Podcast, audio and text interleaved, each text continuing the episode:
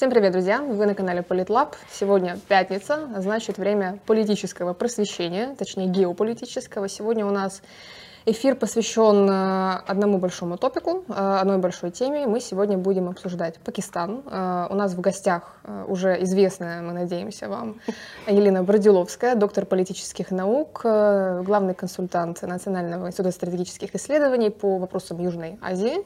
И сегодня мы будем обсуждать эту, эту страну, собственно, которая, как вы уже поняли, расположена в Южной Азии. А, будем обсуждать ее геополитическое значение, внутренний политический расклад, поговорим о главной звезде Имране Хане, бывшем премьер-министре. Поэтому а, первый вопрос, собственно, в чем а, ценность геополитическая Пакистана? Стоит ли вообще вот нам, например, в Украине уделять большее значение Пакистану? И как вообще там развивается сейчас обстановка? Угу. Э, хорошо, всем добрый день. Э, обстановка тревожная, но тем не менее мы ее попробуем обсудить. И, кстати, сегодня в одной из э, таких ведущих газет Пакистана, независимых газет, подчеркну, которая называется «Дон», «Рассвет», вышла статья бывшего представителя Соединенных Штатов Америки по Афганистану, Э, э, Залмая Халилзада, э, который как раз вот и отвечает на ваш вопрос, в чем, собственно, ценность Пакистана. И очень такая тревожная там, не статья, а его замечание о том, что если сейчас Пакистан впадет в очередной кризис, это грозит большими вызовами не только самому Пакистану, но и его соседям непосредственным всему региону. Э, пишет он о том, что кризис имеет такой тройственный, если можно так сказать, характер, экономический, э, из которого Пакистан уже ну, перманентно не выходит несколько лет фактически, политический и э, безпековый, да, то есть э, моменты безопасности. И вот они все трое сплелись, и все это вокруг Имранхана. Э, тут, наверное, нужно напомнить о том, что из себя представляет Пакистан как страна, э, какова его главная идея, скажем так, и каким образом он существует много-много лет, кроме того, что пытается выжить в борьбе со своим великим соседом, большим соседом Индии.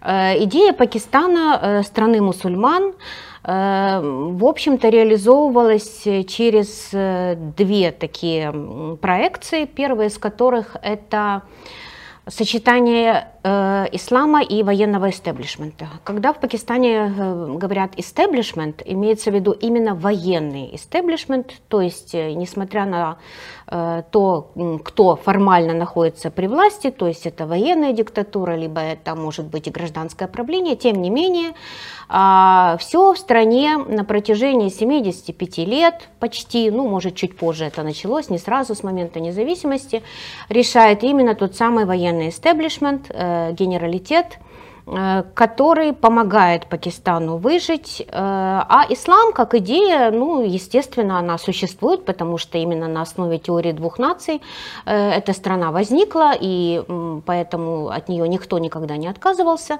Вот, это первая. Вторая фактически национальная идея – это спор с Индией, выживание и попытки, э, часто довольно успешные, достичь хотя бы какого-то паритета с Индией. И вот в таких условиях эта страна живет. Э, когда я говорю про паритет, то, понятное дело, всем сразу же вспомнится история, наверное, с ядерным оружием. А, вот, которые, ну, если будет потом вопрос, мы об этом можем поговорить конкретнее, которые Пакистан, так же как и Индия, имеет, то есть де-факто это ядерная страна, и в этом уже тоже ответ на вопрос, каково ее значение, да? А, кто контролирует ядерное а, оружие, естественно, военные, Каким образом там оно может быть или не может быть использовано, большой вопрос. Далее, на сегодняшний момент Пакистан приобрел еще одну очень важную э, особенность, скажем так, и действительно стал важным э, для экономических и э, различных таких вот проектов геоэкономических в связи со своим э, очень очень специфическим партнерством с Китаем. Э, в принципе, Пакистан всегда имел хорошие отношения с Китаем, где-то 60-х годов, по крайней мере. Э, Пакистан всегда поддерживал Китай в тайваньском вопросе, например. Китай очень сильно помогал Пакистану в разных э, вопросах, в том числе и в военно-техническом сотрудничестве, и, конечно, ну, почти наверняка в ядерной программе. А, хотя, в общем-то, официально все-таки воздерживался от какого-то вмешательства, например, там в споре за Кашмир. Э, Китай оставался нейтральным, но, тем не менее, Пакистан всячески поддерживал.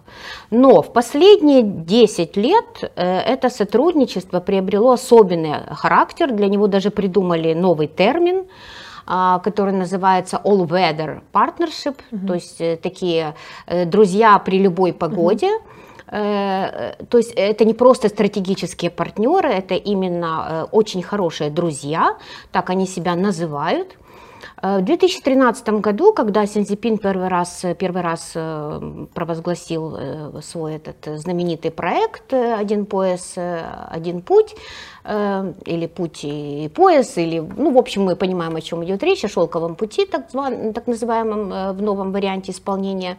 Эта идея была поддержана очень многими странами в регионе, но в 2015 году этот проект получил э, такой себе, как бы это сказать, опытный э, кусочек, да, э, на котором можно было проверить, как вообще это возможно. И это этот кусочек, делянка, да, расположен именно в Пакистане. Называется он Китайско-Пакистанский экономический коридор. Договор был подписан в 2015 году. Э, и с тех пор, как значит, написали все китайцы и пакистанцы, аналитики, э, что значит, э, железная дружба стала стальной, то есть вообще уже все прекрасно и хорошо. Что это такое? Если вкратце говорить, опять же, если будет интерес, можно обсудить подробнее. Э, это инфраструктурный проект, э, часть э, вот этого великого шелкового пути, который проходит от порта Гвадар на юге Пакистана в Арабском море до Синьцзянь-Уйгурского региона в КНР, он включает в себя массу всяких вещей, то есть это не только там железные дороги, автопути, всякие там трубопроводы, масса других логистических э, вещей. Э, собственно, сам порт Гвадар китайцами э, взят в аренду довольно давно, еще при президенте Мушарафе, но сейчас он получил такое новое дыхание.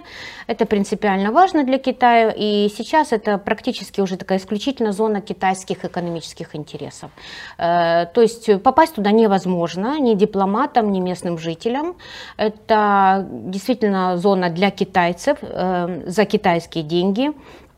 Вокруг уже построен аэропорт, там разные всякие гостиницы, эм, санатории на пляже, потому что китайцы всю жизнь мечтали о теплом Арабском море, э, вот, то есть рекреационные какие-то зоны и, и так далее. Э, это не сильно нравится местным жителям, безусловно, сразу отмечу, потому что он находится в провинции Белуджистан, это юг Пакистана, наименее развитая провинция экономически, которая пока что от этих проектов ничего не ощутила. Хотя Китай обещал бешеные деньги, в принципе, действительно дал очень много кредитов, стоимость этого проекта постоянно увеличивается, то есть первоначальная сумма там 50 миллиардов долларов уже давным-давно стала гораздо больше. Э, это кредиты на строительство э, разных э, и там электростанций, и фабрик, эм, социальных проектов, больниц, то есть китайцы действуют и мягкой силой, там, ну, к примеру, чтобы было понятно, там один из дней объявляют там днем бесплатных операций катаракты, вот такая, да, китайская дипломатия, и все идут, значит, лечить глаза. Э, бегут э, и так далее. Таких вещей много. Но кредиты дают на совершенно непонятных условиях, и поэтому среди критически настроенных пакистанцев, таких тоже достаточно много, бизнесменов в первую очередь, э, вопрос вообще, как потом все это отдавать, да? Э, зачем это все Китаю? Не только для того, чтобы попробовать, как может работать шелковый путь, а для того, чтобы, естественно, было хорошо самим китайцам, понятно, хотя они там рассказывают про общество всемирного благоденствия, ну, вы в курсе, да, про все эти эпитеты, много раз обсуждалось. Э, дело в том, что э, этот э, проект в разы сокращает путь энергоносителей с стран Персидского залива до Китая и решает так, так называемую дилемму Малакской, пролива Малакского, что, собственно, Синзипин и оговаривал, когда провозглашал все эти шелковые пути, то есть нефть, газ, да и, в общем, все остальное, что нужно, может попадать в Китай – в разы быстрее, и если вдруг Малукский э, пролив почему-то будет закрыт, блокирован и так далее, это обеспечивает альтернативный путь. Э, при этом китайцы, конечно, обещают массу рабочих мест пакистанцам, кроме того, что деньги дают и всякие социальные проекты строят. Ну, тут большой вопрос. По крайней мере, неформальное такое условие было пакистанской стороны – чтобы было не более 25% работающих на проектах угу. китайцев, чтобы все-таки местное население ну, хоть что-то с этого имело. При этом китайцы активно используют сырье, как они это обычно делают, пакистанское. В Пакистане очень хорошая была, во всяком случае, текстильная промышленность. Теперь под, под большим вопросом, потому что китайцам невыгодно покупать готовые вещи, а им нужно именно нужен хлопок. Угу. Собственно, то же самое в строительной промышленности происходит и так далее. То есть вопросов здесь очень много, но поскольку это ключевой проект на сегодня, такой, как его называют, зиппер между Южной, э, Центральной и Восточной Азией, то, конечно, вокруг этого очень много всего происходит. Понятное дело, что он мало кому нравится из ближайших соседей, в частности Индию я имею в виду, безусловно, потому что верхняя часть этого проекта, э, Каракарумское шоссе уже, да, которое проходит через так называемую спорную территорию, Гилгит-Балтистан mm-hmm. это часть бывшего княжества Кашмир. Понятно, Давайте, э, понятно, что это, это им не нравится. Сейчас одну секунду. Да. Э, я э, покажите карта коридор, просто чтобы mm-hmm увидели это, э, то, о чем мы сейчас говорим, про вот этот экономический да, это коридор. будет очень уместно и наглядно, видимо. Вот. Угу. Э, да. То есть вот северная часть Гилгит-Балтистан на севере, угу. на самом верху вы видите. Через нее на границу с Китаем. Да, да, вот. И оно идет вниз через, по сути, вот э, Ислама, ну, недалеко от Исламабада, потом вниз там несколько ветвей тут, которые одни построены, одно шоссе построено, другое еще строится, через Кветту, Балуджистан на юго-западе и в Гвадар под порт Порт Гвадар в самом юго-западной части этого, этой картинки вы вот сами видите. Э, вот как бы о чем мы сейчас говорим, вот это проект э, китайско-пакистанского экономического Абсолютно коридора. Верно. Собственно говоря, в этом главная геополитическая стоимость, скажем так, Пакистана и того, как здесь будут развиваться отношения. Угу. Проект открыт, кстати, для других стран, то есть китайцы активно приглашают присоединяться, инвестировать там и, и так далее. Э, вот, это если мы говорим о стране как таковой, и теперь переходим, собственно, к политическому кризису, к Имран Хану. Э, очень интересная э, личность, скажем так, во всех отношениях. Ну, интересен он, наверное, в первую очередь не тем, что он бывший крикетер, который, да, там привел Пакистан, значит, в каком-то там году в чемпионате с крикета к победе, а, а тем, что э, этот, ну, этот, такие случаи бывают, скажем так, в политике, э, вот, когда бывшие там спортсмены в том числе э, идут в политику. Эм, то есть он уже имел уже определенный там имидж, авторитет, был очень известным человеком в Пакистане всегда, практически с молодых лет, потому что начинал он играть за команду крикетную в Оксфорде, где учился угу, и, кстати, угу. закончил э, политологию, да, вот уже не знаю, как он там учился, но формально такой диплом у него есть. Э, вот, а э, для Пакистана он важен скорее другим. Дело в том, что он бросил такой себе вызов э, существующему в Пакистане много-много лет фактически двухпартийному режиму. Угу. Да, то есть две были основные партии, мусульманская лига и Народная партия Пакистана, где постоянно практически э, приходили э, по очереди к власти представители известных семей, либо их ближайшего окружения. Э, вот, ну, э, в случае с Лигой это семейство Наваза Шерифа, э, брат которого Шехбаз Шериф сейчас находится при власти, есть э, премьер-министром Пакистана. А вторая партия это партия известной э, династии Бхутта, Пакистанская народная партия, где теперь мы можем наблюдать младшее поколение, Э, Белавала Бхутта Зардари э, в качестве министра иностранных дел. Угу. То есть на сегодняшний момент при власти в Пакистане, пока еще, по крайней мере, находится вот такая коалиция партий, которые всегда вообще-то между собой не ладили, были соперниками, друг другу, э, ну, пардон за такое не, не, не политкорректное высказывание, но действительно гадили как могли. Угу. Э, вот. И э, Имран Хан интересен тем, что он создал свою партию в конце 90-х годов, Техрики Инсан, то есть э, партия за справедливость. Э, которая давала надежды, э, в том числе широким слоям пакистанского населения, что вот эту схему, когда по очереди приходят к власти э, либо представители этих двух партий, либо вообще военные режимы, mm можно как-то изменить. А военные режимы при власти в Пакистане были примерно половину времени его mm существования, то есть так лет 35. Э, из 75. И а, вот он создает такую а партию. А пакистанские партии, о которых вы вот сказали, вот две крупнейшие, угу. которые по сути правили Пакистаном все время независимости, они на какой базе были создавались? То есть э, они создавались, вот они, это партии, то есть партии в Пакистане это по сути политики, которая формируется вокруг какой-то династии политической? Э, пакистанская народная партия, ну, может быть, в какой-то степени, можно так сказать. А э, мусульманская лига – это партия, которая возникла в 1906 году. То есть это одна угу. из старейших партий на Индостане. И э, возникла именно на вернее для того, чтобы реализовать теорию двух наций, мусульманской и индуистской, и разделить э, бывшую единую Индию, создать Пакистан. То есть это партия, которая привела Пакистан к независимости, к победе своей угу. идеи, как бы там к этому не относились потом, но тем не менее, э, и имеет вот такие очень старые принципы. Угу. Ну, надо сказать, что если мы говорим про вторую партию, то тут, конечно, больше мы связываем ее с семейством Бхутта, действительно, и сам Зульфикар Ильфар Алибгутта э, очень много, так сказать, приложил усилий, когда я ее создавал и формировал принципы. Э, Причем принципы были очень интересные. Он предложил сочетать, ну это были 70-е годы, э, предложил сочетать ислам, социализм, демократию. Вот так. Mm-hmm. Значит, он говорил, ислам это наша вера, демократия это наша политика, наш принцип, а социализм это наша экономика. Угу. Вот так. То есть пытался он там, были у него такие же, э, ну примерно так же, как и параллельно в Индии в те же 70-е годы, попытки национализировать промышленность и так далее. То есть вот такие две партии.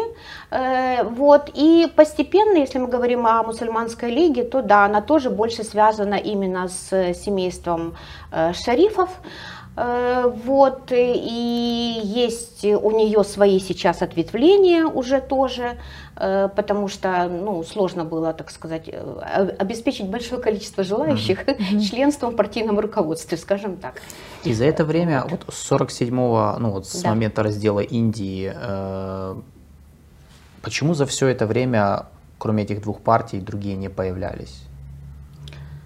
То есть, что обеспечило им настолько ну, по сути, дол, долго, такую долговечность политическую? Потому что это устраивало, в том числе устраивало тот же военный истеблишмент, о котором мы говорим. Так легче контролировать ситуацию в стране, потому что первый военный, ну, фактически не переворот, а просто приход к власти военных произошел в 1958 году, то есть всего лишь через 11 лет. Ну, да. И все надежды, которые возлагал создатель Пакистана на эту страну, ну, никто же не собирался строить именно какую-то там военную диктатуру. Наоборот, когда создавали Пакистан, то Мухаммед Али Джинна, отец нации, так сказать, говорил о том, что это должен быть такой тоже пробный вариант справедливого государства э, на основах ислама.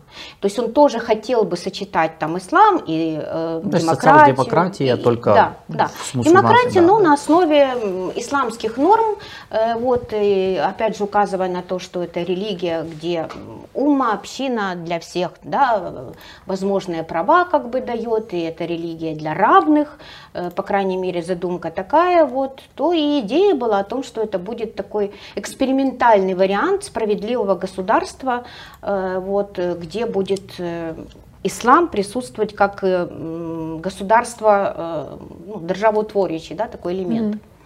Э, вот таким вот образом. А когда пришли к власти военные, ну, к сожалению, Джинна прожил-то очень недолго, и после того, как Пакистан создали, на следующий год он умер. Угу. Через пару лет э, погиб во время теракта э, премьер-министр Лякат Алихан, тоже а, как бы отец Пакистана.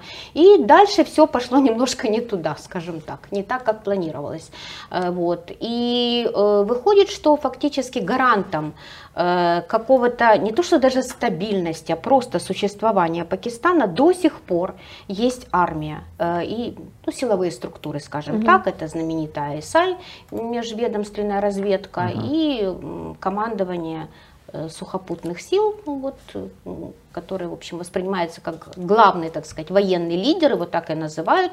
Вот, и все они играют э, просто огромную роль в жизни даже не просто страны, а людей, общества. Все прекрасно знают, кто это, где он, с какими визитами и так далее.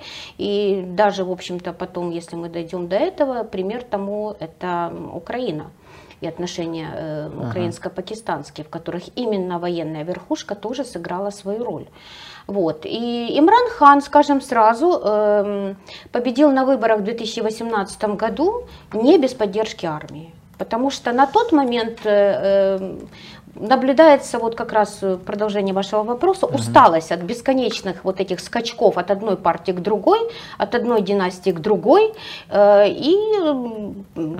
при, так сказать, согласии военного э, руководства решили попробовать, да, дать возможность Имранхану вот, провести такой социальный эксперимент. А да. в Конституции каким-то образом фиксирована вот э, позиция военной, потому что, например, в Мьянме да, там по Конституции военные там, могут. Э, ну, условно, вот говоря о перевороте, который произошел в Мьянме, по большому счету, согласно Мьянманской конституции, это была абсолютно законная инициатива, uh-huh. потому что военные взяли власть в свои руки как ответственная сила, ответственная за процветание uh-huh. страны. Они имели, по сути, право, согласно конституции, совершить переворот и свергнуть э, власть, которая там, э, тех лидеров, uh-huh. которые пытались узурпировать власть. В Таиланде нечто похожее. В Пакистане каким-то образом... Нет, э, в Пакистане вообще проблемы с конституцией. Они ее четыре раза уже переписывали, там тоже отдельная своя история.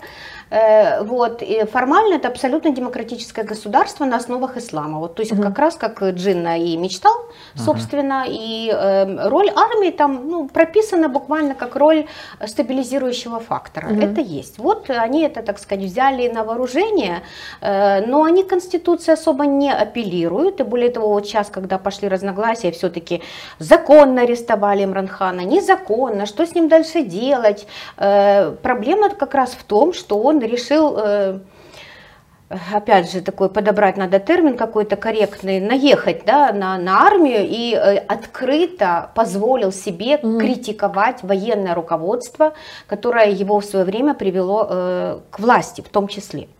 И тут еще один интересный эпизод, в котором четко замешана, ну не замешана, а просто присутствует Украина, вернее российско-украинская война. Дело в том, что Имран Хан первый раз подвергся такому шквалу критики 24 э, февраля 2022 года, потому mm-hmm. что в этот момент он оказался в Москве, э, и был единственным лидером, который встречался с Путиным в момент, когда уже на Киев летели ракеты. Mm-hmm. Визит, правда, планировался очень давно, но, насколько я знаю, вот из бесед с пакистанскими коллегами, э, его очень активно отговаривали от этого угу. визита, отговаривали именно военные э, что не нужно этого делать, но Имран Хан, э, значит, так сказать, заелся слегка, для этого у него были свои причины, как он потом объяснял. Значит, во-первых, причина номер один – у Имран, во время Имран Хана отношения Пакистана с Америкой ухудшились настолько, да, что э, он очень активно использовал вот эти антиамериканские настроения uh-huh. в обществе. Э, вот. И когда он этот визит все-таки совершил, он сказал, что это наше дело, куда я буду летать, как летать. Мы же не знали, что они начнут войну против Украины. Вот. А те, кто советовали мне не лететь, значит, они все действовали по американской указке. А я не буду, я не такой. Угу. И когда он, собственно, пришел к власти, это было одно из первых его интервью, по-моему, The Times, где он заявил, что Пакистан больше не будет наемным убийцей, игрушкой в чужих руках. Это было после высказываний Трампа, который сказал, что больше мы Пакистану денег mm-hmm. не даем. Mm-hmm. Вот, и ответ вот был такой, что мы больше не будем участвовать в чьих-то там антитеррористических операциях mm-hmm. и делать еще что-то, мы будем сами решать. И вот этот визит он трактовал таким образом. Но через э, буквально три месяца, в апреле, он был отстранен от власти. Угу. И главное, что ему, так сказать, вменяли в вину, был именно этот визит в Москву а, и э, неконструктивное, скажем так, поведение, за что Пакистан тоже потом подвергся, естественно, критике за вот эту встречу Имрана с Путиным. И Имран Хан стал первым в истории Пакистана министром, которого отстранили через суд, судебным решением. Хотя из всех, по-моему, 35 министров, премьер-министров, которые были за это время в Пакистане, ни один не досидел до конца своего срока. То есть каким-то образом все равно там президент его убирал, там вот он недоверие, еще uh-huh. что-то. Uh-huh. Но не так, как Имран Хан. Имран uh-huh. Хан и тут отличился uh-huh. вот очень показательно, что вызвало огромные протесты в стране. Угу. И еще надо отметить, так, э, чтобы завершить эту картинку про Имран Хана и вообще про пакистанский политикум. Э, все пакистанские политики э, интересны тем, что они пользуются либо огромной поддержкой, либо огромной ненавистью среди народа. Вот кого не возьми, это всегда каких-то 50 на 50, причем это может поменяться. Вот э, ночью вы его там любили, а с утра уже вы его будете ненавидеть, потому что прочитаете что-то в новостях. Угу. Это тоже возможно. Но Имран Хан наиболее характерен в этом смысле. Я не знаю никого из вот э, пакистанцев, кто бы был к нему просто равнодушен. То есть его либо очень любят и поддерживают, либо просто считают там никем и ничем. Угу. Вот такая ситуация что опасно, в общем-то. Вопрос, эм, у меня был вопрос, сейчас я Просто задумался, мне сказали, да, я забыл о вопросе, потому что вы сказали про то, что вот э, сегодня любят, завтра ненавидят. Э, на нас это тоже похоже, у нас же тоже такая... Ну, такая же история была с Мушарафом, которого вначале приговорили к смертной казни, вот, и потом, потому что он, значит, там сделал то не так, все не так, да, критика. Да. Как только его приговорили, тут же на следующее утро завесили весь Исламабад плакатами в его поддержку. Какой он герой, молодец, и нация его любит. Вот. А, Почему, возвращаясь вот к Имрану Хану и, вернее, нет, давайте я начну с такого вопроса. Я просто хотел его задать в начале. Возвращаясь к военному истеблишменту. Почему именно в Пакистане установился такой режим власти? Ну, то есть в соседней Индии военные не играют такой роли, как в Пакистане. Э, хотя это же раньше была одна страна, они разделились, но именно в Пакистане вот армия получила настолько, ну, ну такой по сути, золотую акцию в формировании политической власти.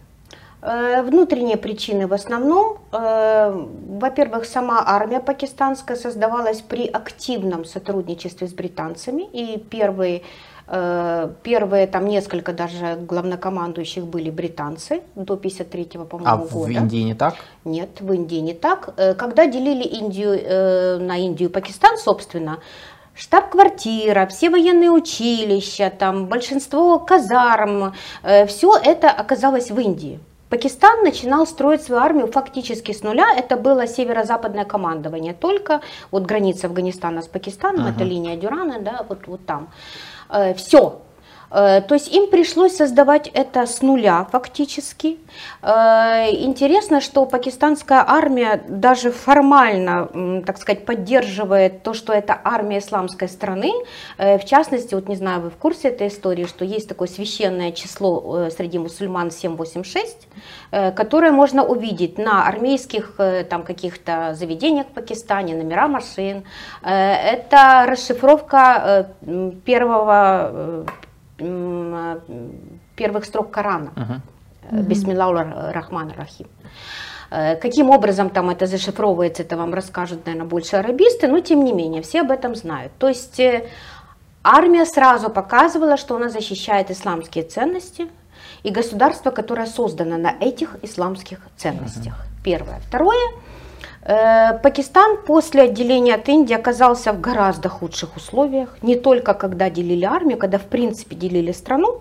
90% э, там банковских активов, э, предприятий экономических, университетов, что бы мы ни взяли, ясно, что все осталось в Индии. А как а, так получилось? А вот так получилось, так вот разделили. А, Это принимали решение британцы? Британцам, британцы, конечно. При том, что Пакистан тогда существовал в двух крыльях, еще не было Бангладеш, да был, был западный и восточный Пакистан до 1971 года. Тем не менее, э, плюс климатические условия в Пакистане хуже для э, экономики развития, да, это больше такая сельскохозяйственная была область всегда британской Индии. Э, бедное население. Пострадали, конечно же, и после погромов миграции 1947 года, потому что это была ужасная трагедия для обеих стран, безусловно. Э, и для того, чтобы это все держать как-то, получилось, что армия это единственный инструмент, который э, мог взять на себя вот такую ответственность. Тем более, что, э, как я уже сказала, руководство страны в первые годы либо там умерли, либо погибли, дальше кризис экономический очень сильный был в начале 50-х годов. Во внешней политике тоже э, Пакистан решал много проблем на самом деле. Не только границу с Индией там надо было поддерживать, но и границу с Афганистаном и Ираном. Там тоже было все очень непросто.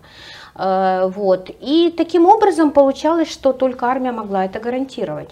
И хочу сказать, вот даже из личного опыта до сих пор, если случается что-либо в стране, кризис, э, наводнение, землетрясение, коронавирус. Без армии не обходится никогда. Угу. Все знают, что для того, чтобы решить вопрос, э, нужно обратиться в армейские структуры. А полиция?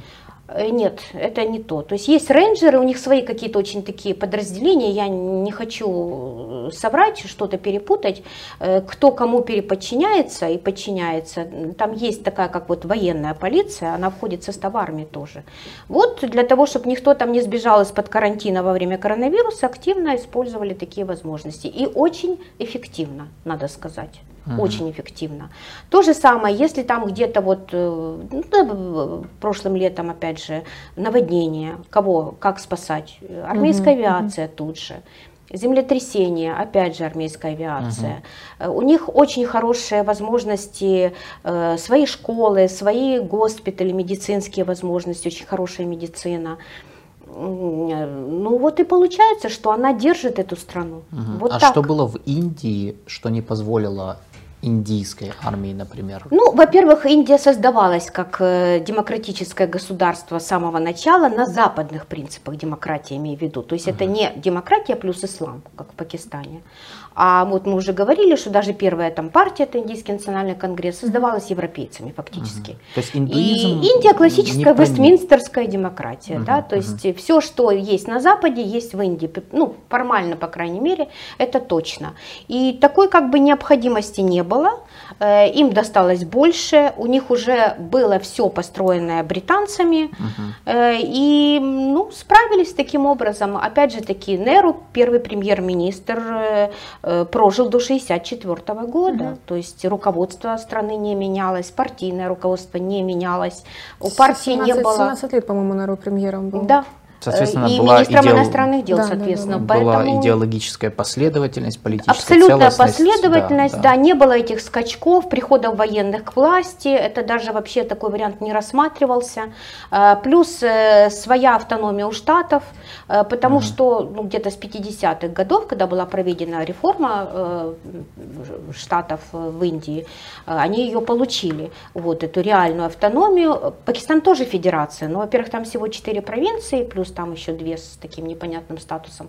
Э, во-вторых, э, все равно полнота власти у центра.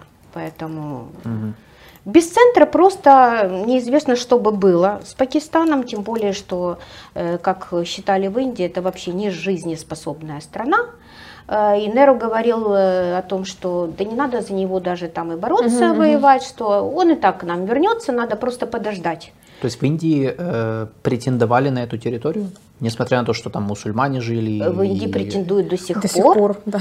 Э, В Индии сказать. Претендуют просто- до сих пор, и активно это, я вот тоже спрашивала у многих индийцев, собственно, зачем вам? Вам что, Не, я знаю про мало, Кашмир, да? ну и многие Нет, знают про э, нет. Кашмир, но И- прям на всю территорию. Да. И не только Пакистана, но и Бангладеш, и даже Мьянмы. Не, есть не такие- закрытый гештальт, как Да. Тайвань у Китая. Да, просто в моем Да. понимании, почему это как-то нелогично, потому что, ну, особенно вот я смотрю на Нарендру Моди, мы же обсуждали его на прошлом эфире, э, ну, индуистский национализм не вяжется с э, Хиндуизмом. кооптацией огромного количества даже Мы, мы мусульман. обсуждали хиндутву, помнишь? И это же целый концепт, там а, вот это... м, ап- Теория а, называется Хабарат. Акханд Бхарат. Да, вот я, Э, Неразделенная Индия, да, да. Акхан, Мгм. неразделенная. Бхарат это само название помню, страны. что Ак, Индии, не, да, не помню да. дальше втор- второй слог. Э, Вот если найти, можно найти вообще эту карту, Акхан Бхарат, неразделенная Индия, так она называется. Вы увидите там всю Южную Азию, причем там еще и написано, когда какую территорию забрали, там, Мгм. например, 14 1914 найду. году забрали Тибет, например, Мгм, да? в 1947 году Пакистан там, э, и так далее. На что они претендуют? Они считают, что это их исторически цивилизационные территории. Сейчас я нашла эту карту. Нашла? Сейчас Да. я, сейчас Э, я думаю, это будет очень даже любопытно ее увидеть. Я надеюсь, что это плюс-минус. э, Ну, просто тут я, я встречала разные версии этих карт, но... И в 1947 году эта теория была очень популярна, и поэтому как раз в Индии считают, что все пакистанцы предатели, изменники, Мгм. сепаратисты и так далее, потому что откололись от единой матери Индии. Я просто думал, что тогда понятно, да, те условия, это ну, был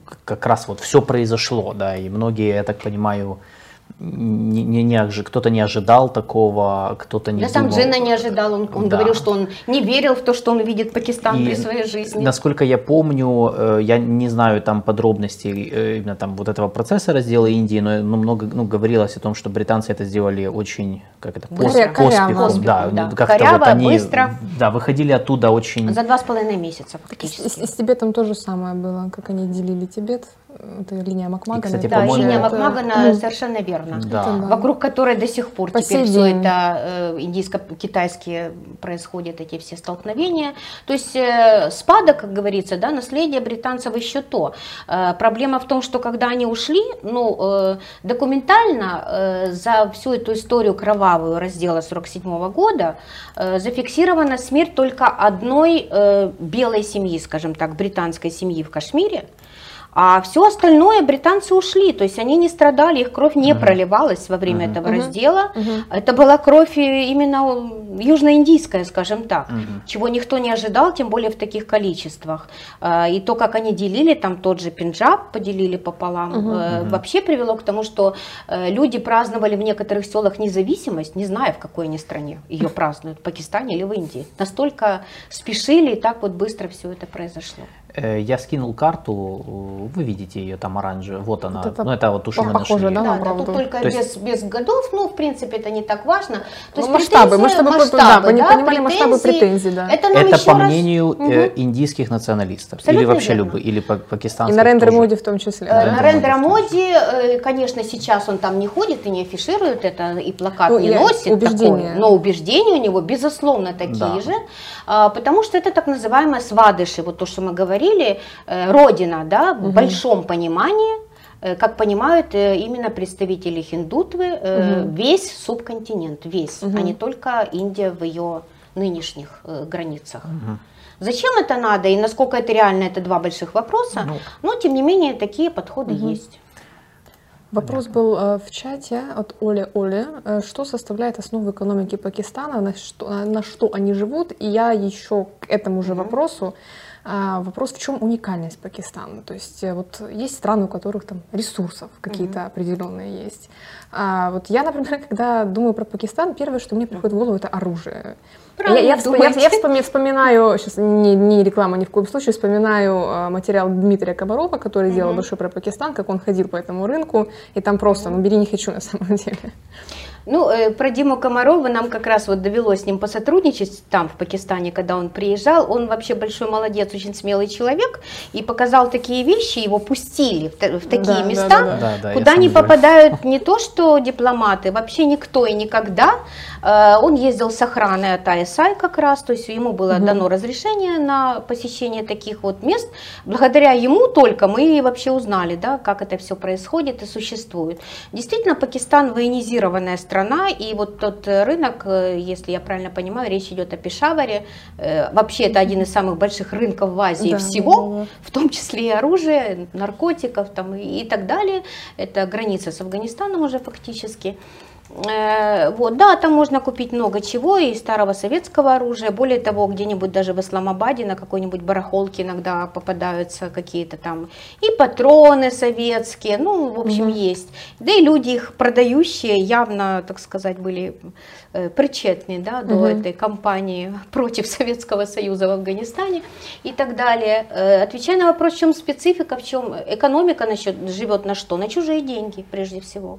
В данный момент на китайские. Э, Но, конечно, они очень хотели бы это как-то разбавить, и поэтому постоянно борются за эм, благосклонность, скажем так, да, Мирового банка и Мгм. Международного валютного фонда, но много-много лет не выходят из серого списка, то есть им не дают те деньги и кредиты, Мгм. которые могли бы дать, если бы они в этом списке не находились. То есть это страна с большими рисками. Э, Я бы сказала так, что э, ну, ос- основные черты как бы экономики э, пакистанской, кроме э, военного производства, у них большие фабрики есть действительно, и в частности это производство очень неплохих китайско-пакистанских танков, в которых э, ходовая часть э, с Украины, Э, вот, и тут мы, так сказать, поприсутствовали э, в этом. И вообще вооруженные силы Пакистана это тоже это вообще отдельная история. Э, Сотрудничество не только с Китаем. Ну вот, например, мало кто знает, но в создании э, военно-воздушного флота Пакистана принимали участие поляки во время Второй мировой войны, очень активное. И с тех пор у Пакистана с Польшей чудесные отношения. Вот настолько они им благодарны за то, что они им фактически, э, ну это такие польско-британские усилия, Мгм. скажем так, были, построили этот флот воздушный. Э, Вот. Кроме всего этого, если говорить об экономике, это строительная промышленность очень, очень развитая, причем с древних там времен. Э, Вот. И иногда, конечно, можно даже увидеть печки, где делают кирпичи по методике двухтысячелетней давности, почти как Мохенджо-Даро, вот, который тоже, кстати, в Пакистане находится, а не в Индии. То есть масса памятников таких культурных, это тоже отдельная проблема, что с ними делать в исламской стране, находится в Пакистане. Э, Значит, строительная промышленность, очень хорошая текстильная промышленность, как я сказала, причем они активно очень, э, экспорт у них идет и, и- в Британию, и в Штаты, очень популярно в странах Персидского залива. Э, Что еще такого? Туризм они как бы пропагандируют, но это совершенно нереально при такой ситуации, да, которая сложилась в стране абсолютно точно. Пищевая промышленность, э, ну так, тоже ориентирована на диаспору, на страны Персидского залива прежде всего. С Украиной, кстати, тоже неплохое очень было сотрудничество до коронавируса. Э, Примерно в тех же отраслях, что и, и с Индией. Да вот, в общем, и все. Ну, там джут и еще такие всякие вещи, все равно как бы связаны с текстилем, э, как бы там мы ни крутили. И плюс традиционные ремесла, всякие разные, производство оникса, например, потому что это камень, который есть только в Пакистане. Если уж говорить специфика Мгм. Пакистана, это ониксовая страна. Чуть-чуть они, по-моему, еще есть залежи в Иране. И Мгм. все больше нигде. Из этого оникса что только не делают, и какие-то декоративные предметы, и браслеты, э, вот, но и, и строят там и плиты, в общем, много что. Э, Мрамор есть также свой, то есть, опять же, к строительной промышленности, если говорить ближе. Э, Вот. э, Ну и прочие там всякие продукты такие культурные, связанные с верблюдами, например, Мгм. изделия из верблюжьей кости, из верблюжьей э, кожи, вот, вот такое, традиционное ремесло. Э, Вопрос э, по поводу, возвращаясь к пакистанской военке. Э, Как Пакистан получил ядерное оружие? Хороший И, вопрос. ну, вернее, как это, наверное, из-за широкий правильно, вопрос. но- Китайцы поспособствовали, я думаю, Ну да, я зашел в, этот, в этом вопросе интересно, как бы, ну так, кто, да, потому что мы всегда же понимаем, что ядерное оружие, оно не, не возникает не- просто на пустом, ниоткуда, и да. многим Мгм. странам его сложно получить так просто, вот сам взяли и так, захотели и получили, это, ну, это, э, это только у нас могут думать, что возвращение ядерного статуса, это так вот просто Раз надо- завтра. да, Да. то есть э, кто помог, э, явно помогали, и зачем, почему Пакистан решил это сделать? Ну, я начну со второго, наверное, вопроса. Зачем? Э, Когда Индия в 1974 году провела первые ядерные испытания, тот самый Зульфикар Али Бхутто, которого мы уже вспоминали сегодня, сказал, что Пакистан обязательно создаст свое оружие для того, чтобы держать вот такой паритет и себя обезопасить. Траву будем есть, но оружие создадим. То есть это был ответ на это был Индию? очевидный ответ Индии, как и все, что делает Пакистан, если честно. То есть вот эта идея выживания и соперничества, которая очень дорого Пакистану обходится. И все говорят, что если бы не это, э, борьба такая, да, э, возможно, это была бы очень успешная процветающая страна, если бы они тратили деньги не на армию, не на создание ядерного оружия, а на грамотность, там, социальные проекты, медицину и так далее. А у них все ушло вот туда, куда ушло. Э, Поэтому это было, ну мы знаем, что владение ядерным оружием это два компонента, это, так сказать, политическое решение и сама составляющая военно-промышленная. Вот политическое решение было принято однозначно. А что касается самой программы в Пакистане, э, был уже, к сожалению, вот э, умер несколько лет тому назад от коронавируса. Легендарный абсолютно человек Абдул Кадыр Хан, это создатель ядерной программы Пакистана который последние свои годы жил в таком домашнем заключении. Вот доводилось видеть его этот дом, хорошо охраняемый в Исламабаде. То есть он был под домашним арестом? Он был под домашним арестом много-много лет, человек пожилой, он умер 80 с чем-то лет, по-моему, в 21 году. Да, да, недавно совсем, я помню. Э, да, так вот, э, почему он интересен? Интересен он тем, что, э, безусловно, это был талантливый ученый, можно даже не сомневаться, который, как многие, в принципе, талантливые ученые из Южной Азии, каким-то образом попал на стажировку в Европу. И как вот утверждают не просто злые языки, а есть достаточно много исследований о ядерном оружии в Южной Азии, эм, серьезных таких, э, утверждают, что во время этой стажировки в Германии и в Нидерландах что-то там ему удалось, так сказать, э, опять же, как бы так красиво выразиться, позаимствовать, скажем вот так. И потом Понятно. использовать это для разработок в самом Пакистане. Э, При этом, конечно, Алина права в том, что э, не без помощи Китая, это тоже абсолютно очевидно. А дальше интересная история, за что он вообще попал под арест. А, Я вижу, он учился в Западной Германии. Да, да, в Германии, есть- но стажировался еще где-то в Нидерландах. И в Нидерландах, да, в э, университете, вот, технологическом университете Делфт. Дельфт, это номер один университет в Нидерландах по технологиям, так что э, как раз технологии там были, видимо, хорошие. Мгм. Вот, э, Но сам вот он, насколько я понял, пуштун, судя по всему, этнический. Ну, я просто я читаю Скорее это, всего, но есть, это в да. данном случае никак не влияет. Более того, что интересно, родился-то он вообще на территории Индии. Да. Э, Как очень многие персонажи вот в этих странах двух, да, э, там Абдул Кадыр Хан, э, Первес Мушараф родились в Индии, а, скажем, там Манмохан Сингх, бывший индийский премьер, или там Адвани, известный очень лидер-националист, родились в Пакистане теперешнем, то есть их семьи переезжали, и вот, вот так вот получилось все это интересно крайне.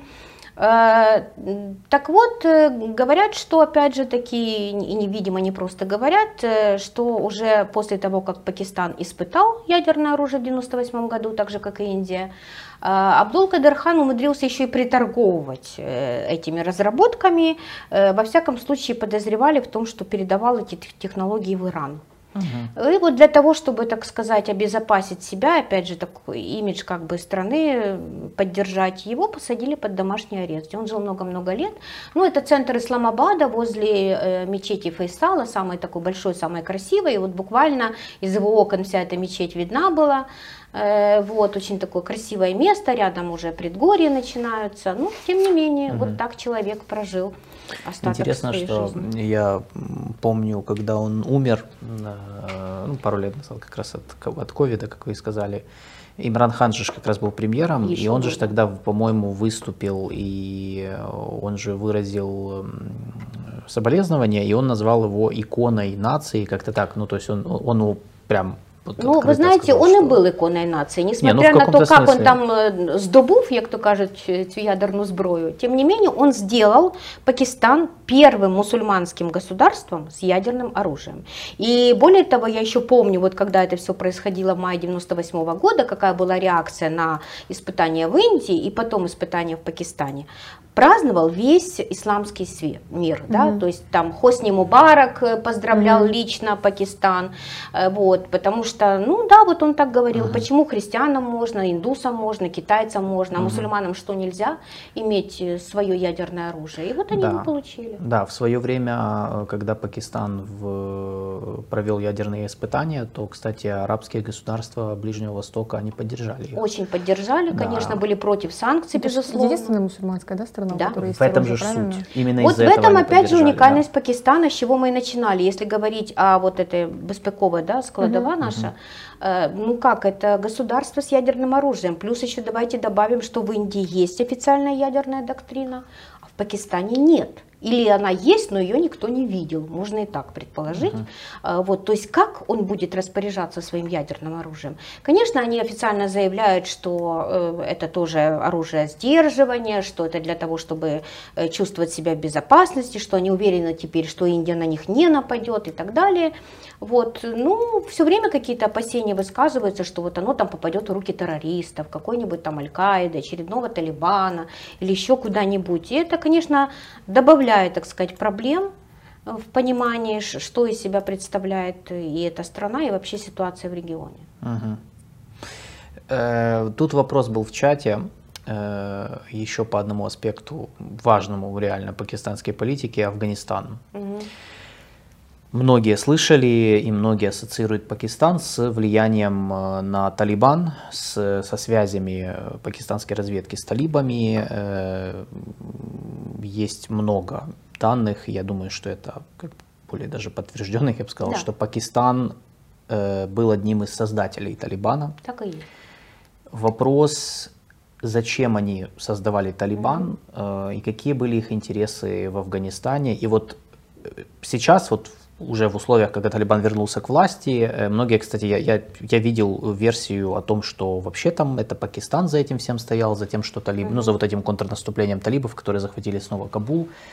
Не знаю, но это вот тоже такой интересный момент. Невероятно. Да. да, вот что, э, чем Афганистан так интересен Пакистану и зачем им были нужны талибы угу. в свое время? Э, попробую тоже как бы коротко, потому что история долгая. Угу. Э, опять же, она истоки имеет в британском правлении, вот, и в британских интересах в этом регионе. А, а именно в том факте, что Британия никогда не могла контролировать Афганистан, как мы помним. И э, поэтому вот эти территории, которые теперь находятся в Пакистане, раньше это была граница э, северо-западной Индии, где в свое время служил Черчилль в молодые mm-hmm. годы, там есть у них этот пикет Черчилля, так, mm-hmm. там чего нет, просто такая маленькая будочка, с которой он там смотрел на реку, чтобы все переходили правильно дорогу, но тем не менее это такое туристическое место в Пакистане. Mm-hmm. Э, вот, для того, чтобы контролировать эту границу, и мы знаем, что было три англо-британских войны, э, э, а, афгано-британских войны, и тем не менее британцы никогда Афганистан не контролировали. Это если уходить в историю. Второй момент – это, так сказать, этнический фактор. Э, дело в том, что и в Афганистане, и в Пакистане живут пуштуны, э, один из наибольших таких разделенных народов, которых можно сравнить разве что с курдами. Да. Я так думаю, в том смысле, что это тоже э, многомиллионная нация, которая не имеет своего государства. И тут, когда мы говорим про свое государство, вмешивается третий внешний фактор, это Индия сама по себе, которая всегда имела очень хорошие отношения с Афганистаном, за исключением режима талибов. А, то есть там с королями, с Бабраком Кармалем, там с кем угодно, очень помогала Афганистану восстанавливаться после очередных там войн каких-то. Ну и тут очевидный принцип индийской дипломатии, что твой сосед твой враг, а сосед твоего соседа это твой друг. Угу. И соответственно уже когда э, Пакистан э, существовал после 1947 года, Индия всегда стремилась иметь хорошие отношения с Афганистаном. И ей до какой-то там определенной поры это удавалось. Э, Индия не поддержала, как мы знаем, знаем, советского этого вторжения в Афганистан, угу. потому что это действительно всегда была очень дружественная такая страна. Вот, это, так сказать, вот такой общий расклад. Далее возвращаемся опять к пуштунам и к британцам. Дело в том, что граница между Афганистаном и Пакистаном, которую Пакистан признает как границу, никогда, я подчеркиваю, никогда никаким правительством Афганистана за границу не признавалась. Ни королем, опять угу. же, ни Бабраком Кармалем, ни талибами, ни угу. Ашрафом Гани, кто бы там при власти а не границу, был. я так понимаю, Граница нарисовали... это линия Дюрана, а, которую поделили, как всегда, в конце 19 века э, британцы. А, для того, чтобы разделить, опять же, таки пуштунов и легче их контролировать. А, то есть в этом была основная... То есть тут опять ничего нового, для того, чтобы не было большого такого государства Афганистан, который бы, естественно, претендовал на все пуштунские земли, вот, для того, чтобы иметь тут такую ситуацию и не пустить туда э, вначале э, Российскую империю, а потом Советский Союз контролировать, потому что мы знаем, что Индию Пакистан отделяет от бывшего Советского Союза небольшой такой коридорчик. Да, то есть это классическая британская схема. Чуть-чуть так провести границу, чтобы значит, не было соприкосновения с потенциальными соперниками, в данном случае с россиянами каком бы то там э, виде это ни было. И вот эта граница существует, опять же, де-факто, но, э, во-первых, много-много лет после создания Пакистана э, ее на самом деле не существовало, и вот эти пуштунские племена, они ходили туда-сюда. Ну, поскольку они вообще ведут кочевой такой образ mm-hmm. жизни, до сих пор многие mm-hmm. из них, и, ну, это было, так сказать, абсолютно для них нормально, Живут они не по государственным законам, а по своему собственному кодексу, который называется Пуштунвала. Это закон пуштунов, э, принятый и в Афганистане, и в Пакистане, и в Белуджистане, где, кстати, угу. тоже пуштуны есть. То есть и тут уже пакистанское правительство их разделило. Угу. То есть оно живет, они живут сейчас в двух провинциях, Белуджистане и Хайбер-Пахтунхве, э, пуштуны пакистанские. А на тот момент, конечно, существовали в начале там, в 1919 году довольно успешная была такая афганская именно, с афганской стороны успешная uh-huh. война против британской э, империи. Существовали надежды на то, что пуштуны будут объединены. И uh-huh. Афганистан э, будет воссоздан в тех своих границах, в которых он был в 18 веке.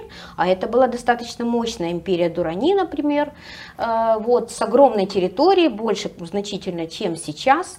Э, ну, а когда уже мы подходим к, вот, э, к современному этапу созданию двух независимых государств, пуштуны были последними из мусульман, э, кто поддержал идею Пакистана.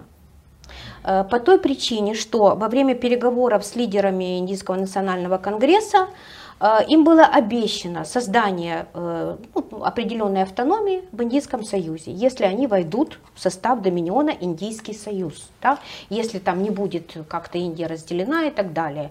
И вполне возможно, что их бы это устроило, то есть иметь свою пуштунскую провинцию, грубо говоря, там штат какой-то, так же, как сейчас есть там штаты, такие как Махараштра, mm-hmm. например, где живут маратхи исключительно mm-hmm. и так далее. Эти идеи были очень популярными, и поэтому очень многие пуштуны, и эти партии есть до сих пор, э, я даже знаю, так сказать, представителей этих партий, которые до сих пор mm-hmm.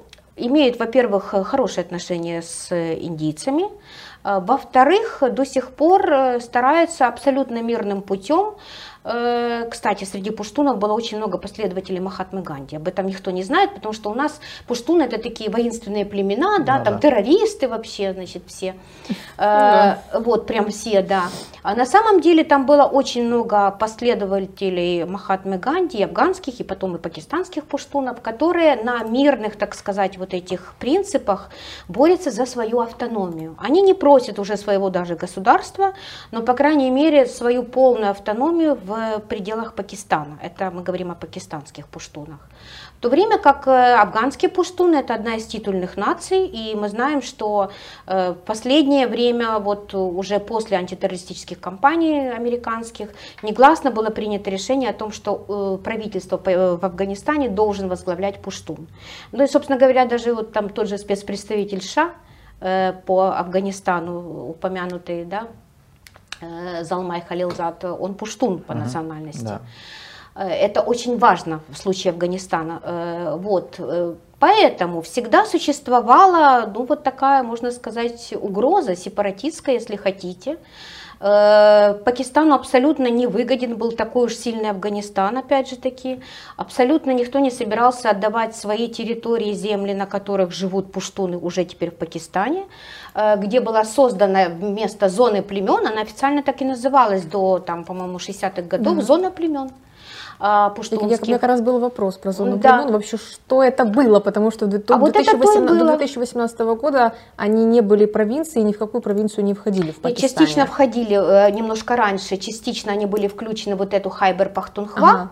Э, Это провинция, где э, горная, да, на севере, где живут м, почти исключительно пуштуны. Вот.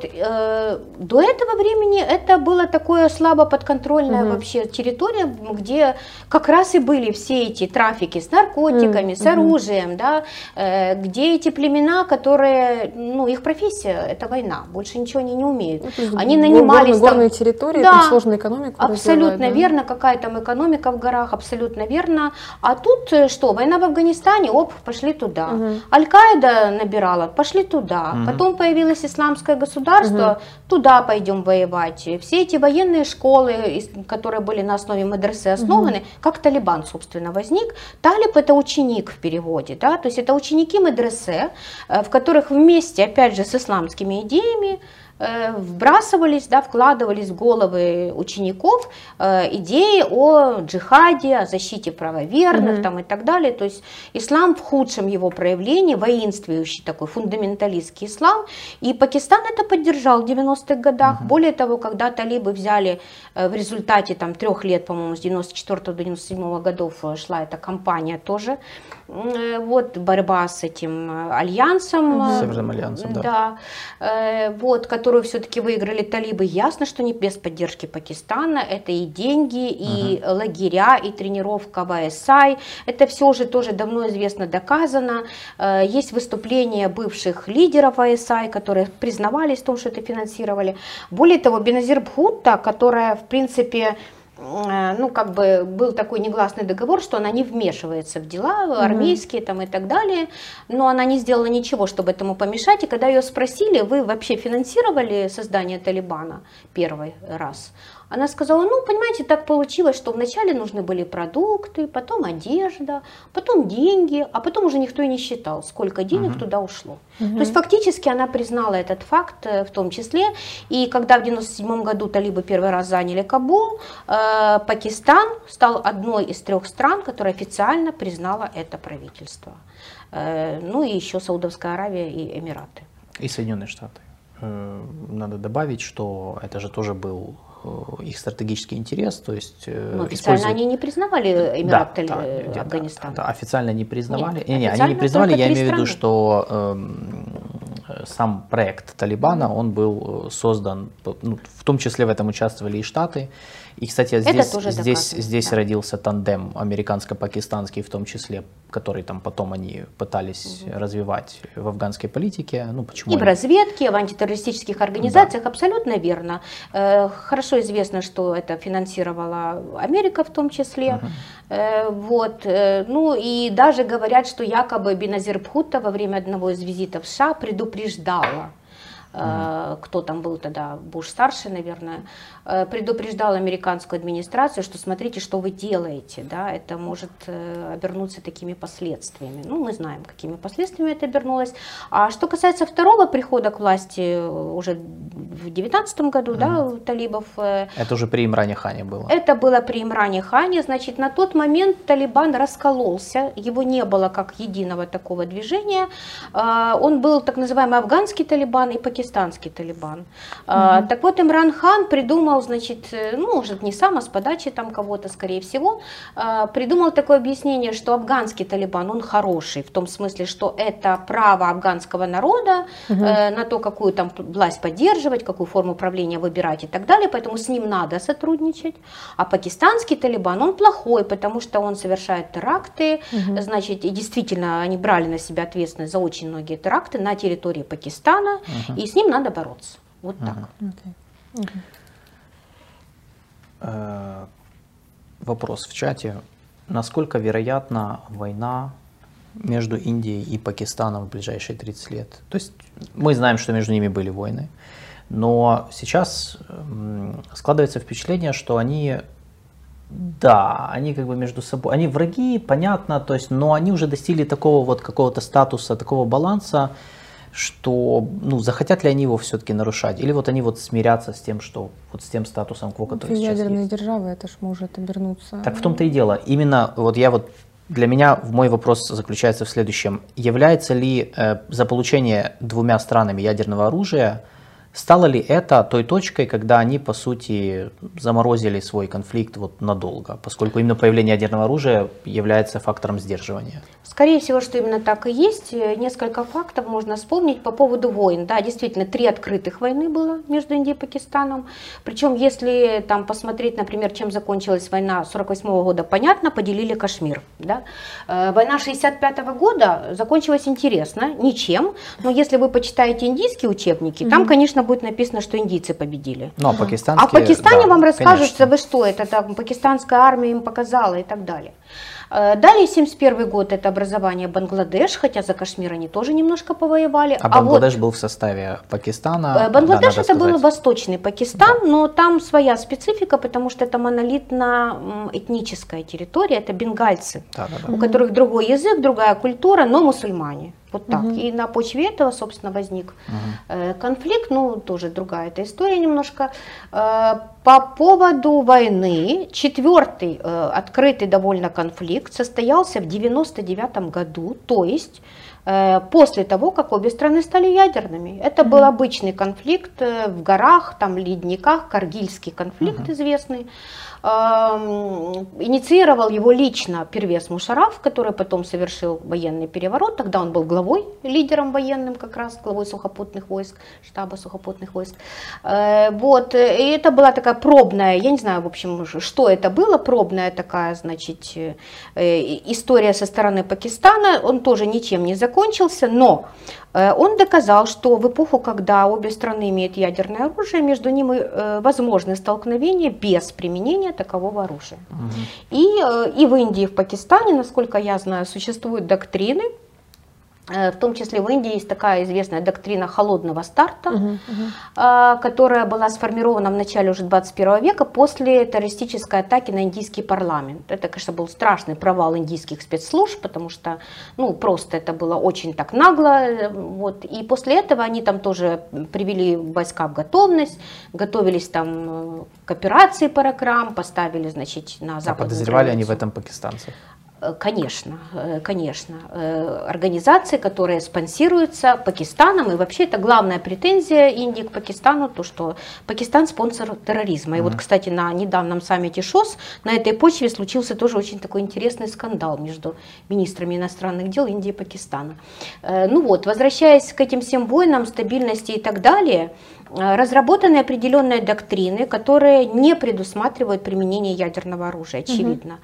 Точно так же в Пакистане это то же самое оружие сдерживания.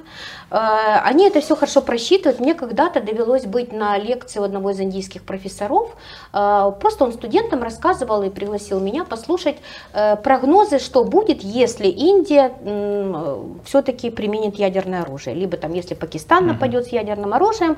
И вот он там очень конкретно все просчитал какая территория будет э, уничтожена, сколько людей погибнет с обоих стран. Э, да, то есть как бы вряд ли это все кому-то нужно, выгодно, и э, считать умеет же не только он, хорошо умеет считать и в Пакистане, вот, и там тоже много военных стратегов, аналитиков, очень грамотных.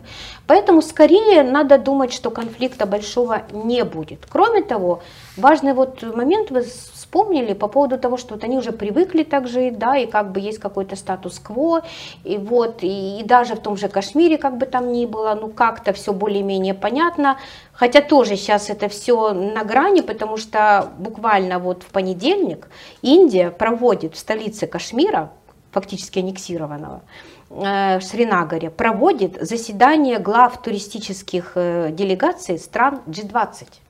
И Пакистан вокруг этого раздул страшную истерику в ООН и везде. И якобы вроде бы уже э, Китай отказался туда посылать свою делегацию, Турция под вопросом, то есть партнеры Пакистана. Вот, ну посмотрим в понедельник, чем это закончится. Но даже если учитывать постоянные столкновения в Кашмире, постоянные на протяжении всех 75 лет, э, то это уже практически действительно привычное дело. Э, более того, мне кажется, что в Пакистане наконец приходит понимание того, даже среди просто обычных людей мне такое приходилось слышать, что ну сколько можно воевать с Индией, да, то есть понятно, что они все равно больше, э, сильнее, э, их там поддержат, против них не будет столько санкций, и последствия будут гораздо более серьезными для Пакистана, как уже было, когда были санкции 98 -го года западные, угу. ясно, что Индия пострадала Запад меньше. стал на сторону Индии тогда. Да, да, и в сторону Индии, и в сторону Пакистана были санкции. Вот. Но для Пакистана это было очень тяжело и вот фактически привело к военному перевороту в 99 году.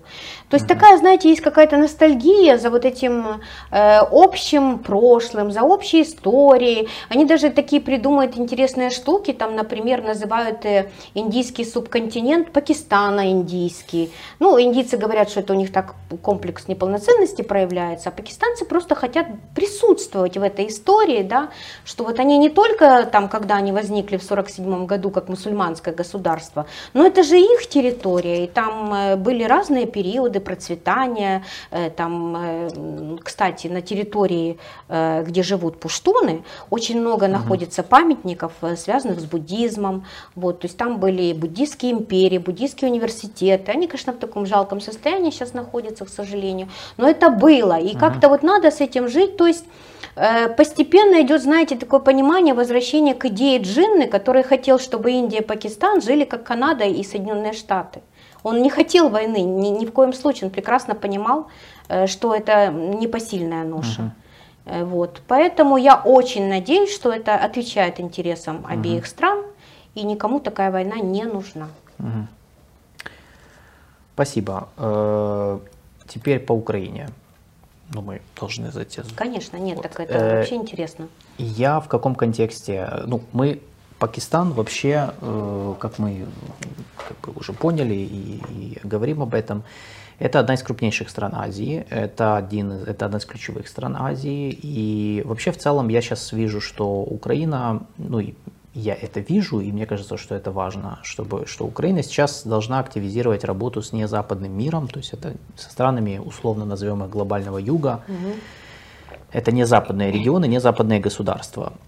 И вот как раз сегодня же Владимир Зеленский оказался внезапно на саммите оказался. Лиги. Не, ну оно так и было. Да. Я сегодня вот проснулся, и я со вчерашнего вечера, да, я не понимал, что происходит, потому что сначала новость о том, что он туда едет, появилась на очень маргинальных ресурсах, э, и я подумал, какой-то, какой-то, скорее всего, вброс. Да, он оказался на саммите, уже, он уже вот. выступает на саммите Лиги арабских, Лиги арабских государств. Да, я восхищаюсь эм, саудовским э, умением выдерживать баланс, то есть они пригласили, это же, это же вообще, э, этот саммит, это первый, когда туда приехал Башар Асад впервые за 12 лет. Да. И это первый, когда там выступает президент Украины. Я не помню, что президент да, но Украины... только Башара Асада они активно рекламировали, да, перед тем, как он туда Очень ехал. Много. Очень много да, было да, об этом Зеленский... материалов. Вот, Но да. я уверен, вот здесь вот этот вот баланс, он прям вот во всей красе, э, как бы саудовцы показывают, что ну, мы не совсем плохие, ну вот не угу. только же Башараса, но, но есть же мы и... действительно нейтральные. Да, да, и икона, э, так сказать, за, за свободного мира. Ну вот Зеленского же очень многие, как бы большие симпатии на Западе, поэтому, да, мне в этом плане, конечно, я не ожидал, что они так сделают, но интересно. И потом он едет на саммит Большой Семерки в Японию, где у него будет встреча, в том числе, среди прочего, с премьер-министром Индии Нарендра ну, Моди. Все-таки едет, да?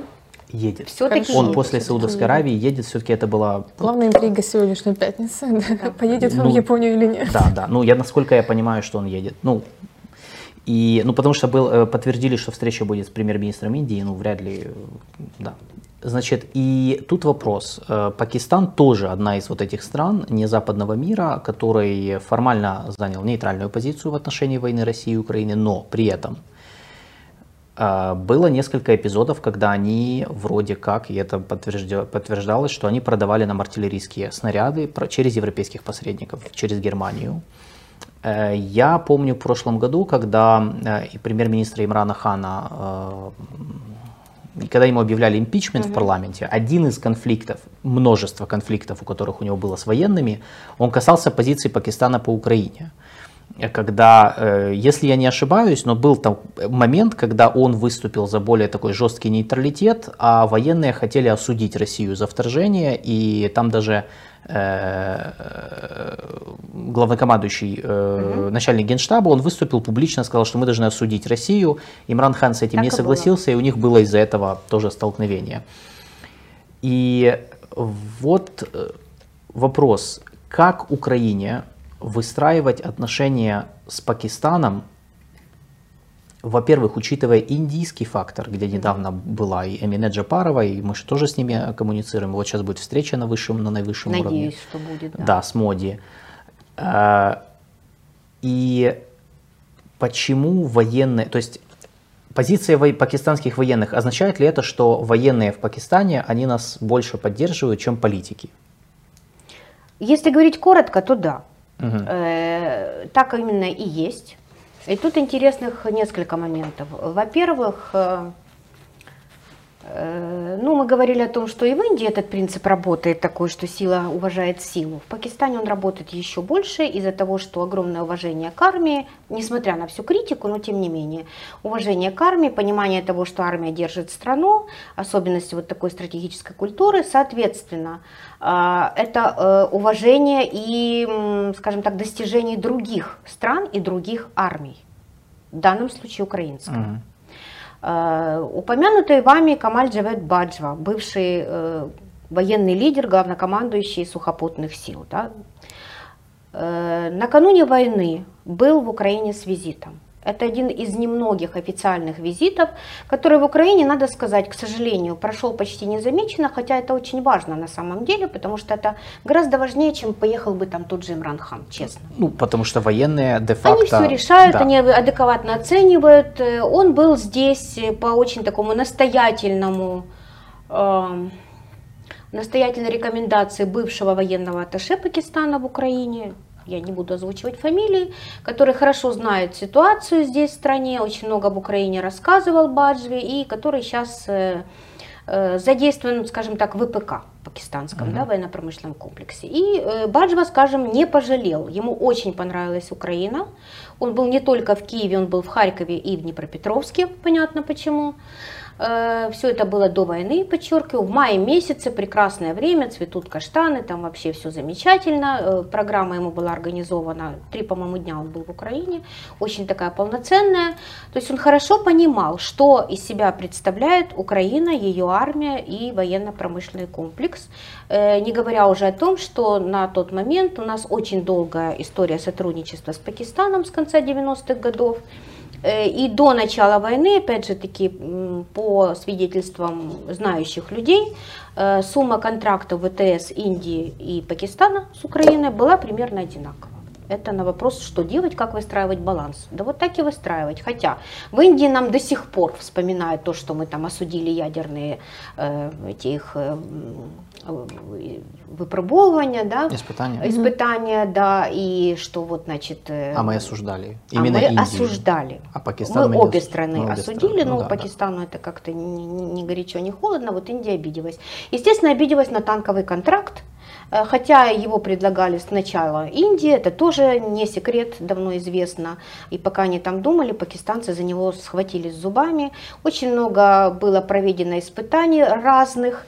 И ВТС касалось не только вот этого сотрудничества по танкам, это были и украинские боеприпасы разные э, которые прошли испытания в пакистанской пустыне, очень себя хорошо зарекомендовали. Это были проекты по ремонту военно-транспортных самолетов, и был очень успешный визит нашего главкома ВВС в Пакистан, вот э, буквально перед или уже во время даже коронавируса. Э, э, то есть сотрудничество у нас было, и самое главное, что у пакистанской вот, вот этой военной верхушки было понимание, что есть Украина. Uh-huh. То есть это сильная европейская страна, с очень большими возможностями для ВТС и вообще, uh-huh. так сказать, способная и к защите, и ко всему. Uh-huh. Хотя Прямо скажем, когда война началась, большинство пакистанских экспертов, и в том числе военных, э, ну, повторили все те же известные нам нарративы, что и индийцы про то, что ну как же так, Россия же должна как-то себя тоже защитить. Э, и сфера интересов, и вот это вот все, угу. не хочу даже повторяться, что все это НАТО виновато, и в общем угу. каждый раз про НАТО это просто до сих пор, вот вчера буквально поругалась очередной раз, он написала своим друзьям э, в пакистанской газете огромная статья, кто же вытащит Украину из этого болота, угу. и кто же нас вытащит, конечно Китай, китайский угу. мирный план, единственная угу. возможность и так далее. Но это я так просто отвлеклась. То есть вот эти нарративы про то, что это все НАТО, они хотели забрать Украину себе, а вот Россия не ну, дала. Смотрите, в этих далее. нарративах вот э, в них же, в, в их основе же лежит не какая-то там антиукраинская идеология, Нет, а скорее абсолютно. исторически обоснованные, ну, исторически сформированные антизападные или антиамериканские Абсолютно антиамериканские, абсолютно точно. При этом нам высказываются большие симпатии. Мы рассматриваемся как жертва угу. вот этих, значит, игрищ Запада с Россией. И в этой статье, кстати, опять о том же говорится, что бедные украинцы, э, доколе они будут страдать, пока, значит, эти между собой никак не разберутся, что же делать. Вот. Э, и и такие нарративы были, присутствовали, но буквально через несколько месяцев, когда стало очевидно, что Украина, а, не собирается сдаваться, э, когда провалом закончилось это их киевское наступление, uh-huh, uh-huh. когда стало очевидно, что мы получим поддержку НАТО, потому что первые дни, э, я вот просто помню, все журналисты кричали, ну вас же бросят, вам же никто ничего не даст, вы будете сражаться да. старым оружием и так далее. Когда поняли, что создается вот такая мощная коалиция, Произошел пересмотр, и э, уже в мае, в начале мая 22 года на Исламабадском э, таком беспековом форуме, тоже у них есть свой аналог, как везде, да, Мюнхенской конференции, тот самый Камаль Джавед Баджва выступал, уже Имран Хана отстранили к тому времени, э, выступал, и вот там он открыто сказал, что э, агрессия большого государства против меньшего э, должна быть однозначно подвергнута ага. критике и воспринимается как, ну, вообще невозможное. То есть фактически это было открытое осуждение агрессии России. Хоть там это и не называлось, но это было четко ясно. И я вам скажу, что очень многие аналитики в Пакистане радостно схватились за эту мысль. И, и тут же, значит, стали рассказывать, что это все Имран Хан. Вот если бы он послушал, и если бы он не поехал. При этом э, официально Пакистан, конечно, от нейтралитета не отказывается. Э, их министр иностранных дел также ездит в Москву, как и индийский. Э, они тоже начали вот буквально на днях покупать сырую дешевую нефть. Угу. Очень долго за это боролись в России. Угу. У них, честно говоря, были больше надежды, и, собственно, Имран Хан ездил тоже за деньгами в Россию, скажем честно. Вот, они этого не получили, потому что было сказано, что вот есть контракты, давайте их выполним, а там посмотрим. Но сырую нефть они будут покупать и уже покупают. А в чем э, необходимость Пакистана в деньгах? У них есть свои терминалы, они могут ее перерабатывать э, тоже, а ну, им не хватает энергоресурсов. У них постоянные кризисы, постоянно, у них постоянно выключается электроэнергия. Я думал, это в Индии такая ситуация. Нет, в Пакистане она точно такая же, если не хуже. Вот. И китайцы пока, видимо, еще не все построили. Но, опять же, они строят для кого? Для себя, чтобы это была транзитная территория, а не для uh-huh. того, чтобы в Пакистане был э, бесперебойный свет. Uh-huh. Вот.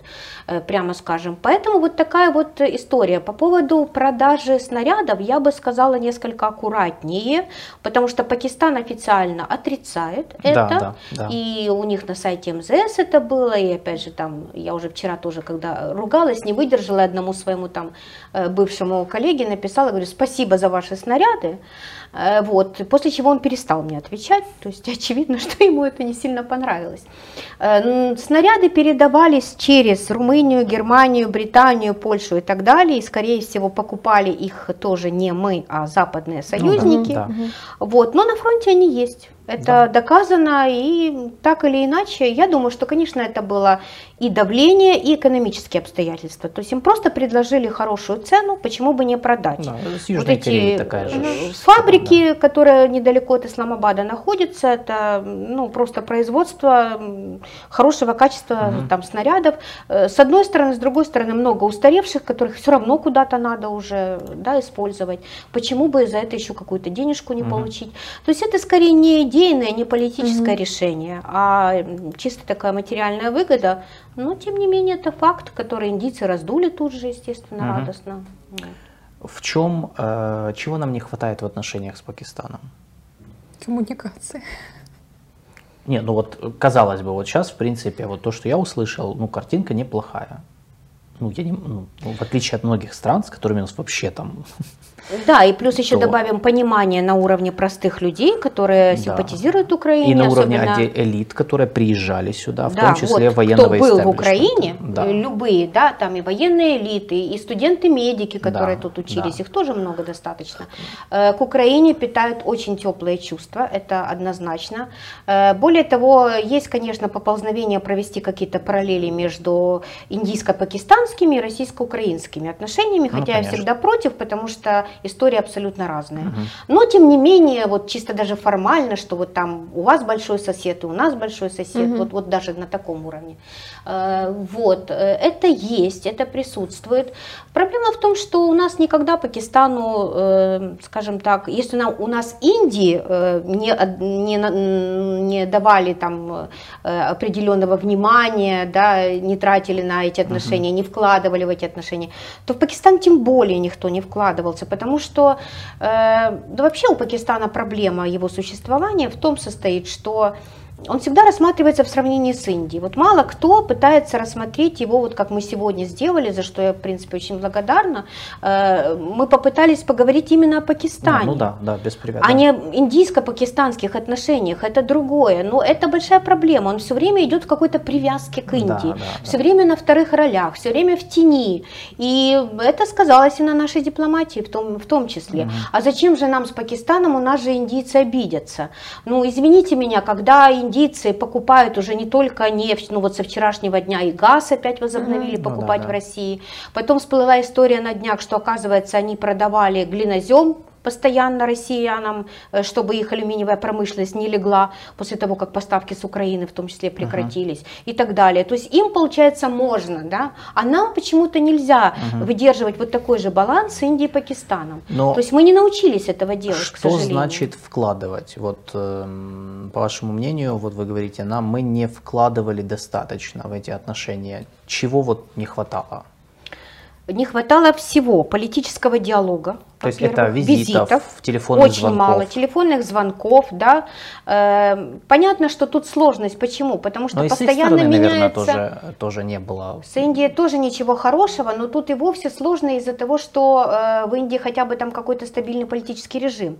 Он может быть там хороший, плохой, он нам не нравится, нравится, неважно, но Мгм. это стабильная страна, как бы там ни было. А в Пакистане вот что мы видим? Мы не знаем, кто завтра будет Не, ну этот Имран Хан арестован второй раз, да? Не будет. Останется эта коалиция, которая между собой, она вообще, это такое, знаете, вот клаптиковое вот такое э, сооружение, они никогда между собой эти партии не ладили. Сколько они еще будут при власти, неизвестно. Какова, опять же, роль армии, потому что новый командующий Асим Мунир э, говорит о том, что, конечно, армия не должна вмешиваться, Мгм. мы демократическая страна, но понятно же, что этот компонент вот есть, кстати, у Имран Хана с этим новым командующим очень плохие отношения. Да, он его Еще с тех времен, когда он не был командующим, а был в подчинении у Баджвы. Э, И он был очень против того, чтобы его назначили на эту должность, там несколько раз откладывали это назначение и так далее. Э, Вот, то есть вот еще такой личностный фактор, да. И что с этим Пакистаном будет вообще, зачем нам Мгм. это? Но хочу сказать вот э, даже по своему опыту, в Пакистане огромный интерес к Украине. Э, До коронавируса, я имею в виду бизнес-интерес, огромный, огромное количество желающих сюда поехать. Ну, правда, скажем э, честно, многие рассматривают это как транзитный вариант, чтобы рвануть дальше в Европу. И именно по этой причине э, самая большая проблема украинско-пакистанских отношений всегда была это визовая политика наша. Ага. Так же, как и в Индии, кстати сказать, но индийцам все-таки визы дают охотнее, а Пакистан, ну вот как же, это же страна-террорист, понимаете, у нас А, такое, чисто на стереотип. такое вот сложилось, да, стереотип, а никто же не вспоминает там про другие вещи, что там Пакистан, страна суфиев, духовных учителей, там, Ага. ну можно по-разному, это кому что нравится. Не, ну да. Но у нас это, кстати, такой имидж, будем говорить честно, с подачи Индии в том числе, правда? То есть мы читаем индийские источники больше, чем пакистанские. Ну так сложилось Хотя эти и исторически. те на английском есть. Вот, но Да. никто не хочет читать по-кистански. Они есть, безусловно. У нас многие не знают, я вот вам И скажу. многие не знают, что это за страна, все думают, какая-то там маленькая. Ну, подумаешь, там 230 миллионов населения, огромный рынок. Они очень были заинтересованы, чтобы покупать у нас там и тоже опять алию, и, и, и маргарин, и сухое молоко, и, и бобовые культуры. Ну, в общем, сельское хозяйство, безусловно. Плюс сельскохозяйственное машиностроение, чтобы все это перерабатывать там и, и так далее. Огромный интерес. Это не только ВТС, то есть не надо думать, что это только военная сфера. Э, Вот. Ну, опять же таки, мы там пытались какие-то и культурные, и научные проекты э, делать с их университетами. Вот. И приезжала к нам даже один раз Мгм. делегация э, с ис- Исламабадского Каида-Азма, университет называется вот, в честь Жены, э, и там какие-то наши были редкие представители, кроме меня, еще пару человек буквально, которые приезжали туда на конференции. Но это все очень слабенько, очень слабенько. Э, Нет денег, э, там нет возможности, а кто-то просто боится. Я вам скажу, что когда я ехала в Пакистан, меня в нашем МИДе спрашивали, я точно хочу туда ехать, не Мгм. боюсь ли я. Э, И как это я вообще приняла такое решение? Я сказала, что я его приняла после того, как я там дважды побывала. До того просто как э, ну, преподаватель, да, Мгм. как ученый, вот, и что мне там комфортно, нормально, не надо за меня бояться, и, вот, и, и я не пожалела. То есть просто вот понимание того, что это что-то страшное, ужасное, женщин бьют камнями, там еще что-то. Э, Вот такой вот имидж, э, ну, за него надо как-то побороться, наверное. А сейчас как бы пакистанское посольство занято чуть-чуть другими вещами. Опять же, там пришлось эвакуировать студентов тех же. Мгм. Э, Вот, они выезжали в Польшу, я не знаю, вернулись ли до сих пор или нет. Ну, э, вот, вот На так. ваш взгляд, ну просто вот я смотрю, там, например, да, дефицит чего? Да, визитов, там, телефонные звонки, Мгм. какие-то коммуникации, например, форумов для бизнесменов, ну, можно было провести. Абсолютно. Проводили буквально Да. один, вот при мне. Тут, в Украине, я имею в виду. Упорядочивание визовой политики, Да. но вот я на это смотрю, и мне кажется, что это не... Но это не какие-то там космические сложные вещи. Да, то, есть, э, то есть в это не надо много денег вложи, вкладывать. Э, На ваш взгляд, почему с нашей стороны вот пассивность в, в этих аспектах? Недопонимание, я думаю, ситуации. Очень мало как бы, людей действительно понимают, что такое Пакистан, насколько он важен.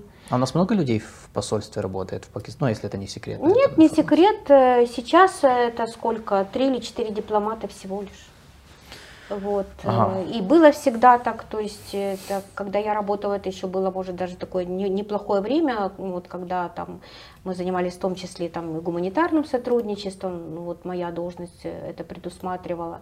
Вот, всегда были военные атташе, естественно, всегда там были представительства определенных наших компаний украинских, которые отвечают за ВПК, за То ВТС. есть четыре человека на... Вот это отдельно от посольства. А так, э, ну, на сегодняшний момент, да, это консул, посол, советник э, и экономист. Все. Мгм, ну, ну. В принципе, ситуация не такая уж плохая, потому что во многих посольствах украинских сейчас ситуация еще хуже. Вот, и У нас как там бы... есть посольство, они по совмес- совмещению, Да, совместительству. это отдельное посольство, да. которое функционирует достаточно давно. Э, Вот. Но да, визитов было крайне мало. В основном они все равно были связаны. Это были либо министр обороны, либо вот командующий ВВС Украины. Ну вот такие. То есть реально все упирается в то, что... Это, это- просто так В настолько непонимание банально. упирается. Да, я нет, бы так ну, для меня это сказала. просто настолько... Ну, я всегда думаю, что за вот этими всеми, там, за всеми неудачами нашими или там пассивностью стоит какая-то вот очень серьезная проблема, причина. Ну, то есть должна быть причина, которая, ну, не просто же так вот, а получается, что все упирается в то, что просто, ну, как-то люди не понимают и просто забили на Не направление. И, Ну, вы да, знаете, что просто даже дипломаты не хотят ехать в Пакистан, многие. Потому что боятся? Я там оказалась вот в, в том числе таким образом, что я прошла внешний конкурс МИД. Я не Ага. пришла из МИДа, я Ага. пришла из университета. Потому что никто не хотел в МИДе ехать и заниматься вот культурным сотрудничеством с Пакистаном. Потому что тяжело или боятся? Может или быть боятся, далеко? может быть не понимают, плюс незнание А. языка. Ну, хотя это тоже мы уже обсуждали. У нас масса студентов, выпускников э, нашего Ну да. восточного отделения фил- э, Института филологии, которые знают языки, в том числе урду, и урду давно преподается в Украине в разных там Ну, местах. английский там в обиходе? Конечно, безусловно, и большинство средств массовой информации на английском Мгм. языке. Э, вот, то есть это вообще никакая не причина. Урду просто облегчает жизнь, Ну, э, конечно. ну, нам, да, мне там или кто поедет вместо меня и так далее. Э, вот, но тем не менее работать можно прекрасно с английским языком Мгм. везде. Мгм. Более того, урду э, государственный язык, который считает родным процентов 15 населения всего лишь. То есть это, э, знаете, реализация вот этой идеи армия, религия, язык. Вот это как раз Пакистан, кстати, э, где армию мы обсудили, религию ислам тоже обсудили, а язык урду был введен как государственный для того, чтобы цементировать страну. Мгм. Именно. Мгм. Потому что очень много языков, диалектов и так далее. Но урду обязателен. У нас там есть сейчас посол? Да, есть посол, Есть. есть, посол, и как бы А, все это- функционирует. Это, из Индии отозвали, да, все, я ну, в вспомнил. Индии вроде бы как уже посол тоже, так сказать, на грани получения гримана новый, так что будем надеяться, что скоро и там у нас будет посол. э, Ну, вот. Посмотрим, да. Ну, Да. э, надеюсь, да, что так будет. А Ну, где, вот, а где у нас урду преподают? Я просто сейчас полезла. Где у нас В преподают? Институте филологии, в А я вот Институте щас- иностранных языков Я вот сейчас полезла смотреть. А он второй язык идет, вы его там не найдете. На Ну, кафедре, на кафедре Ближнего Востока, Ближнего да, Востока. литературы да, Близкого вот. Схода, абсолютно Да, верно. я еще ищу, пытаюсь. вот, Да. потому что я точно помню, вот, а, араб, есть, есть, арабский потому что я с ними бачу, сотрудничаю активно, поэтому я знаю, что он там есть. э, перська мова, гінді бачу. Да. Мгм. Перська, Е. гінді і цей, і арабську бачу. Да, как первые. Ага. А Первые, второй ну, язык да. будет урду. Окей, розумію. Ну, это уже хорошо. Ну, Э, тоже неплохо, да. Да. Наш спонсор, один из наших спонсоров спрашивает отношение к женщинам на вашем опыте в Пакистане. Какое? Абсолютно нормально. Единственное, что, конечно, надо быть правильно одетой. Это безусловно. Э, как и в любой это и в Индии, мусульманской так и стране, в любой кажется, мусульманской это- стране. Поскольку для меня это не проблема, и плюс я не блондинка, скажем так, меня вообще часто принимали за свою, А, поэтому то есть это, это плюс. это плюс, безусловно. Это я туда могу поехать. Абсолютно, абсолютно. Вот, и, э, абсолютно не обязательно даже голову покрывать, просто чтобы были закрыты руки, ноги, скажем так, да, не было там никаких таких. Вот. И то не везде. В Исламабаде достаточно много европейцев. Это такая столица, где много дипломатов живет, представителей международных организаций, и очень много ООНовцев, поэтому как бы футболка с джинсами тоже иногда Мгм. вполне Мгм. проходит. Э, Вот. А так, э, ну, э, как вам сказать, я не, не испытывала на себе там никаких не то что дурных взглядов, вообще ничего такого. Э, Наоборот, это всегда уважение к женщине в семье, безусловно, как к матери там, и, да и к жене тоже. И очень редко мне встречались, да, пожалуй, вообще не встречались семьи, в которых была бы не одна жена. Ну, наверное, где-то в селах, безусловно, это есть. Местности Э, зависит, Да, как везде вот в исламской культуре. То есть это абсолютно нормальное отношение. Эм, Да, в общем, как бы очень много женщин, кстати, э, у них находится и при власти. И сейчас вот в компании, кстати, с Имран Ханом была арестована очень интересная такая женщина, которую я лично знаю. Это их бывший министр социальной политики, как-то так это называется, или по правам человека, что такое. Э, Ширин Мазари. Она очень такая интересная, характерная, была в новостях, у нее такие яркие волосы крашеные, она коротко стриженная. Мгм. Такая внешность интересная, она ну, сама такая, и имеет некоторые, видимо, там проблемы физические, но умнейший человек, закончила факультет международных отношений, э, кандидат наук, занимала пост министра, она сознательно перешла в партию к Имран Хану, когда он ее создавал, и одна из его таких помощниц активных, вот она арестована. Э, Повторно, кстати, тоже ее отпустили, потом опять аре- арестовали. В пакистанской армии мне доводилось встречать очень много женщин, Причем вот была такая семья интересная, э, где муж и жена занимали, э, ну, имели одну и ту же воинскую, как это сказать, в табеле о рангах, да, одно и то же Звание, звание. да-да. То есть подполковник там по-нашему, грубо говоря, и она, и муж. Э, Есть женщины-пилоты, есть женщина у них э, э, командующая, как это правильно назвать, военным медицинским подразделением Мгм, всей пакистанской армии. Э, очень много, понятно, врачей, преподавателей, это я вообще не говорю, такие женские профессии. Тоже Беназир Пхута, если мы вспомним. Да, и все это, кстати говоря, благодаря Беназир Пхутта, угу. потому что она была политиком. Я вот, кстати, пока там была, написала не так много статей, не было времени, но про Беназир Пхутта я таки написала. И мне до сих пор как бы моя эта статья нравится. Если что, я могу потом кинуть ссылку, она есть в электронном да. доступе. В Киеве она вышла в схидном свете. Э, это тоже такая своеобразная икона Пакистана, при том, что вот как я и говорила, отношения неоднозначные. 50% ее обожают, угу. может даже больше в случае с Беназир Бхутта. А остальные считают, что это вообще не исламская женщина, не мусульманка, там черная роза Пакистана э, и, и так далее. Но для большинства, особенно женщин, это действительно икона, потому что она показала, что женщина может многое. И вот вторая, наверное, самая известная пакистанка, это Малала Юсуфзай, которая да, пострадала да. в от э, талибов. Я вот, книгу. Да, в Свате, кстати, была в этой ее школе, была вот в тех местах, э, там до сих пор очень так это все восстановили все полностью, сохраняют эту школу, где она училась. Э, вот, э, она сейчас не живет в Пакистане, давно уже, в начале Британии жила, сейчас, по-моему, в Америке вышла замуж.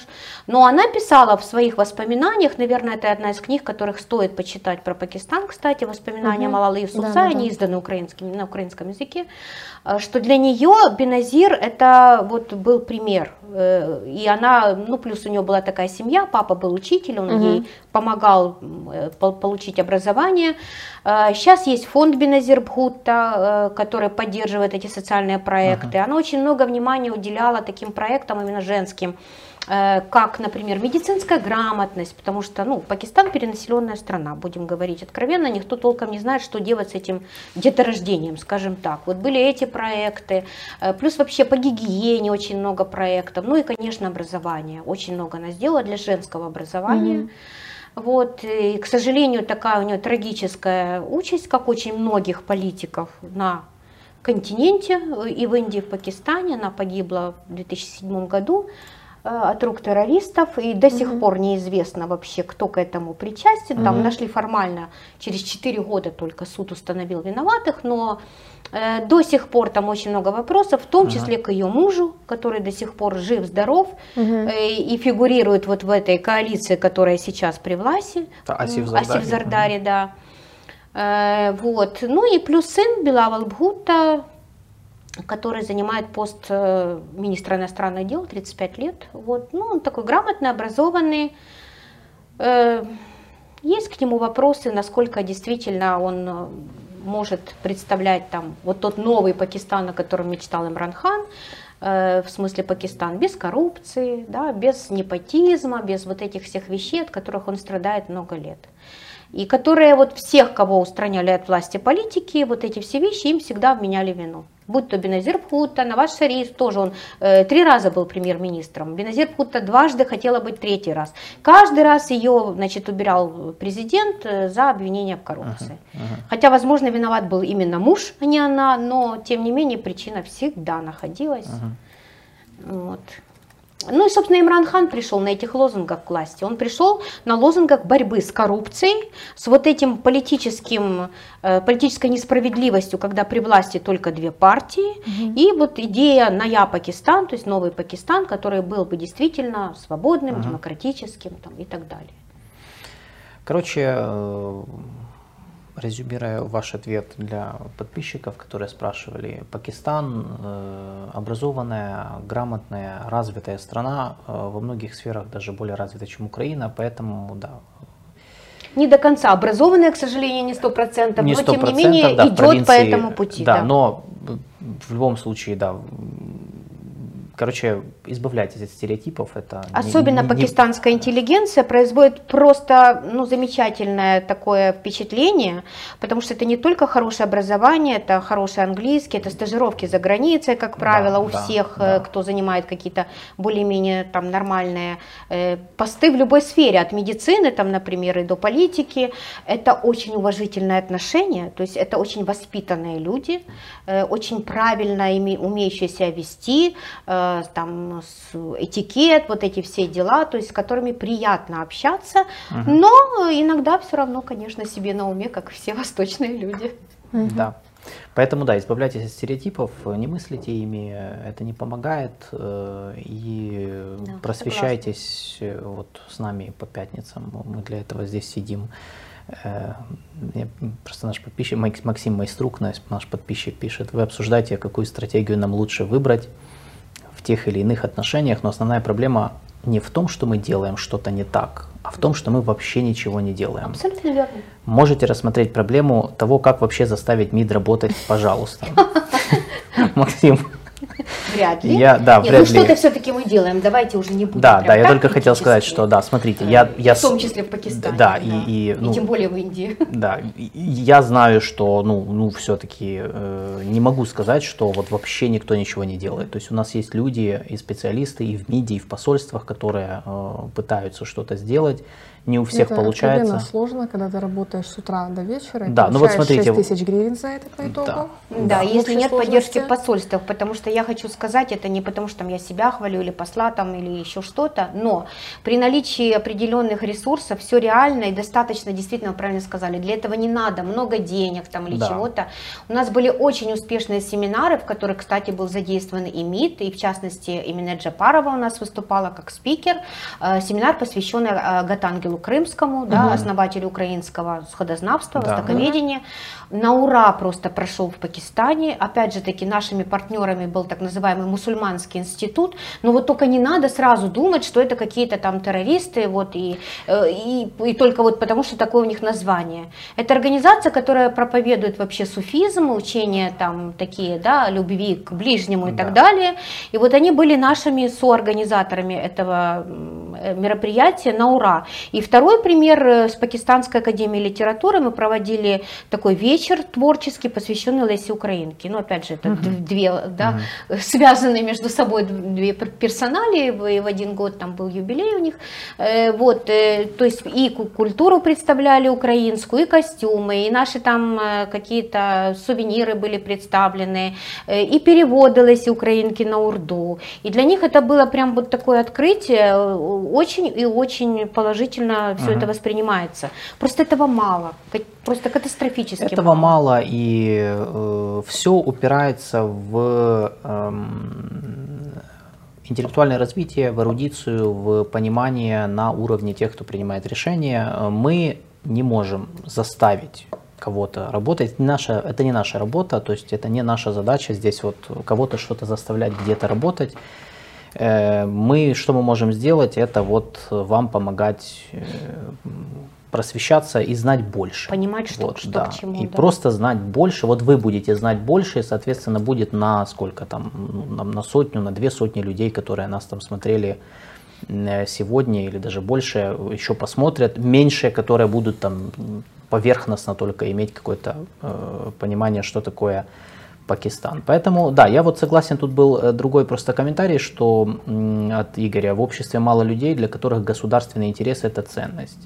Да, из этого отход- исходит отсутствие интереса к миру. Да, вот, вот это правда. Ну, то есть тут, я же говорю, все упирается не совсем в то, что никто ничего не делает, а в э, целеполагание, расставление К приоритетов. сожалению, не могу не согласиться, Да. потому что, опять же, даже среди дипломатов очень часто командировки в таких экзотических, скажем, странах это просто способ зарабатывания денег. Есть и такие случаи, к сожалению. Они есть. А вот понимание, что сделать для того, чтобы государственный интерес продвигать, и было понимание, что такое Украина, но хочу сказать, что в Пакистане знают, что такое Украина. Это уже приятно. Э, Вот, то есть есть Да. понимание нашей страны. Да, база есть, э, есть потенциал, как мы сегодня поняли, в общем-то, для того, чтобы сформировать базовую, э, базовый фундамент для дальнейшего развития отношений, тут как бы каких-то космических ресурсов не нужно. Не нужно. И не нужно ждать этапа после войны, как я часто слышу, там, после войны. Да, то есть сейчас, сейчас вот мы, мол, Не на будем... часе. Не на часе после войны. Я вообще не понимаю этот, этот, этот тезис, как бы, а если после войны будет через 10 лет, то ну, ну мы будем 10 Ну лет... да, мы что, ничего- перестанем говорить про Крым, кстати, тоже очень эта Да, тема популярная в да. Пакистане, и были у нас очень успешные такие совместные Да. по этому поводу дискуссии, семинары, все, все это возможно, и одна из них уже была во время войны. в том Да, числе. да, вот э, поэтому вот я согласен, да, нужна стратегия нашего развития в мире, нужна в идеале, ну, я бы сказал, что я говорю, надо начинать с, с фундамента, то есть я бы вот, я э, тоже не являюсь сторонником того, чтобы у нас просто все любят. Как только новое правительство приходит, все начинают писать стратегии. Вот, ну, Да, это мы тоже проходили и писали да, мы уже в свое время много. много чего Да. написано было, но это не, то есть это не обязательно на самом деле. Ну, я скажу так, что для Южной Азии стратегия фактически не менялась. Я их Да, тоже много написала, да, да. в том числе. И тут все понятно абсолютно, нужно просто принять к сведению и делать это. Да, ну как и по Ближнему Востоку, Да, я я считаю, там, думаю, что тоже. стратегия нам сейчас там не нужна большая, там в принципе нам нужно хотя бы создать вот какую-то базу, а потом уже можно думать, надо нам какая-то там, ну это стратегический приоритет, не стратегия, но это уже другой вопрос. И скорее всего уже на среднюю и долгую перспективу. Будем на этом заканчивать. Э, Спасибо вам большое, Елена, Спасибо, за этот эфир. Э, э, Он был, я считаю, отличный. Ваши знания, Ну, они это зрители уникальные. нам расскажут потом. Они да. рассказывали Да, в течение всего эфира, да, вам, вам очень много говорили. Спасибо за, вашу, за ваши знания, за вашу информацию. Ну, я Это рада, редкий- что эти знания кому-то нужны. Они редкие, так. уникальные, да, они нужны. Ну, нам как минимум... Ну, поэтому этот проект и сделали, собственно. да, мы этот проект делали ради этого, чтобы вот хотя бы по пятницам всех тут вот промывать вам мозги, э, чтобы вы э, мыслили сложнее, чем, чем надо. Да, Чем Вы- стереотипы, которые Чем иногда, стереотипы, вернее, да. очень часто бывают неправильными. Да, и помните, война это не, э, какой бы сложной она ни была, это не повод упрощать мышление. Да, ну, не надо. Это вот, потому что иначе мы пойдем по пути России, где это уже произошло, и мы видим, во что это все превратилось. Мы должны, наоборот, усложнять, мы должны дискутировать, вот обсуждать такие темы, в которых Елена разбирается великолепно. Поэтому Спасибо. Ну, кстати, Пакистан это тоже пример. Это фактически воюющая страна.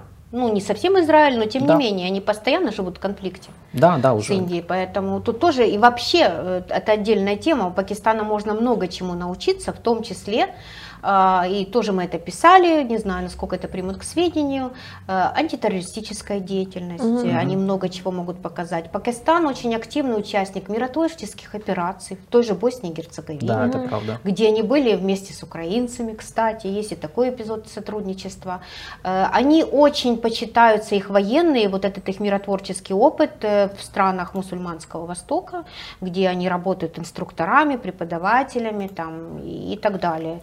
Разведка у них серьезная. Я где-то читала, что их э, разведка чуть ли не в пятерку Э, самых да. э, лучших разведок да. Ну, опять же, британцы входит, да. помогли, а сейчас это доведено, ну, я не знаю, иногда, конечно, говорят, ну вот как же, а как же демократия?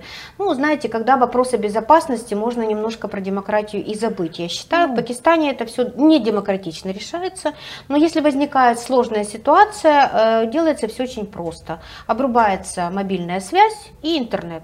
Да. Все, Ну, мы- демонстранты да. расходятся в течение там, Это часа. было буквально На вот самом на деле- прошлой неделе, когда Хорошо это или плохо, но это действенно. Это Вот. то, что это реальность. То есть Да. это, как, кстати, не только в Пакистане, Я вы- думаю, э, да. Индия то же самое делала в Кашмире, э, собственно. О, конечно, они его когда аннексировали, они все отрубили там Вот, полностью. поэтому я говорю, что это да, вопросы Blackout и безопасности и, свободы, они вот как бы иногда сталкиваются, и здесь... Сейчас могут вспомнить Иран, который тоже... Да я могу, я могу Соединенные Штаты вспомнить. Ну, вот если уже вообще уходить. Я просто не хочу уходить в эту дискуссию, но дискуссия про свободу и безопасность, вот эту дилемму, она характерна для любых обществ, любых де- демократических, авторитарных режимов, неважно. Ну Да, поэтому Вот. не, не стоит обвинять там Пакистан или Да, это и даже, даже тот же Иран. Это не должно быть как бы аргументом Режиму? да, против того, чтобы мы, э, чтобы Украина развивала свои отношения в соответствии со своими государственными интересами прежде всего. Все, Это будем то, заканчивать. То, мы все время говорим. Что-что? Государственные интересы прежде всего. Это тот тезис, Ну, который это мы продвигаем да. буквально на каждом эфире. Да.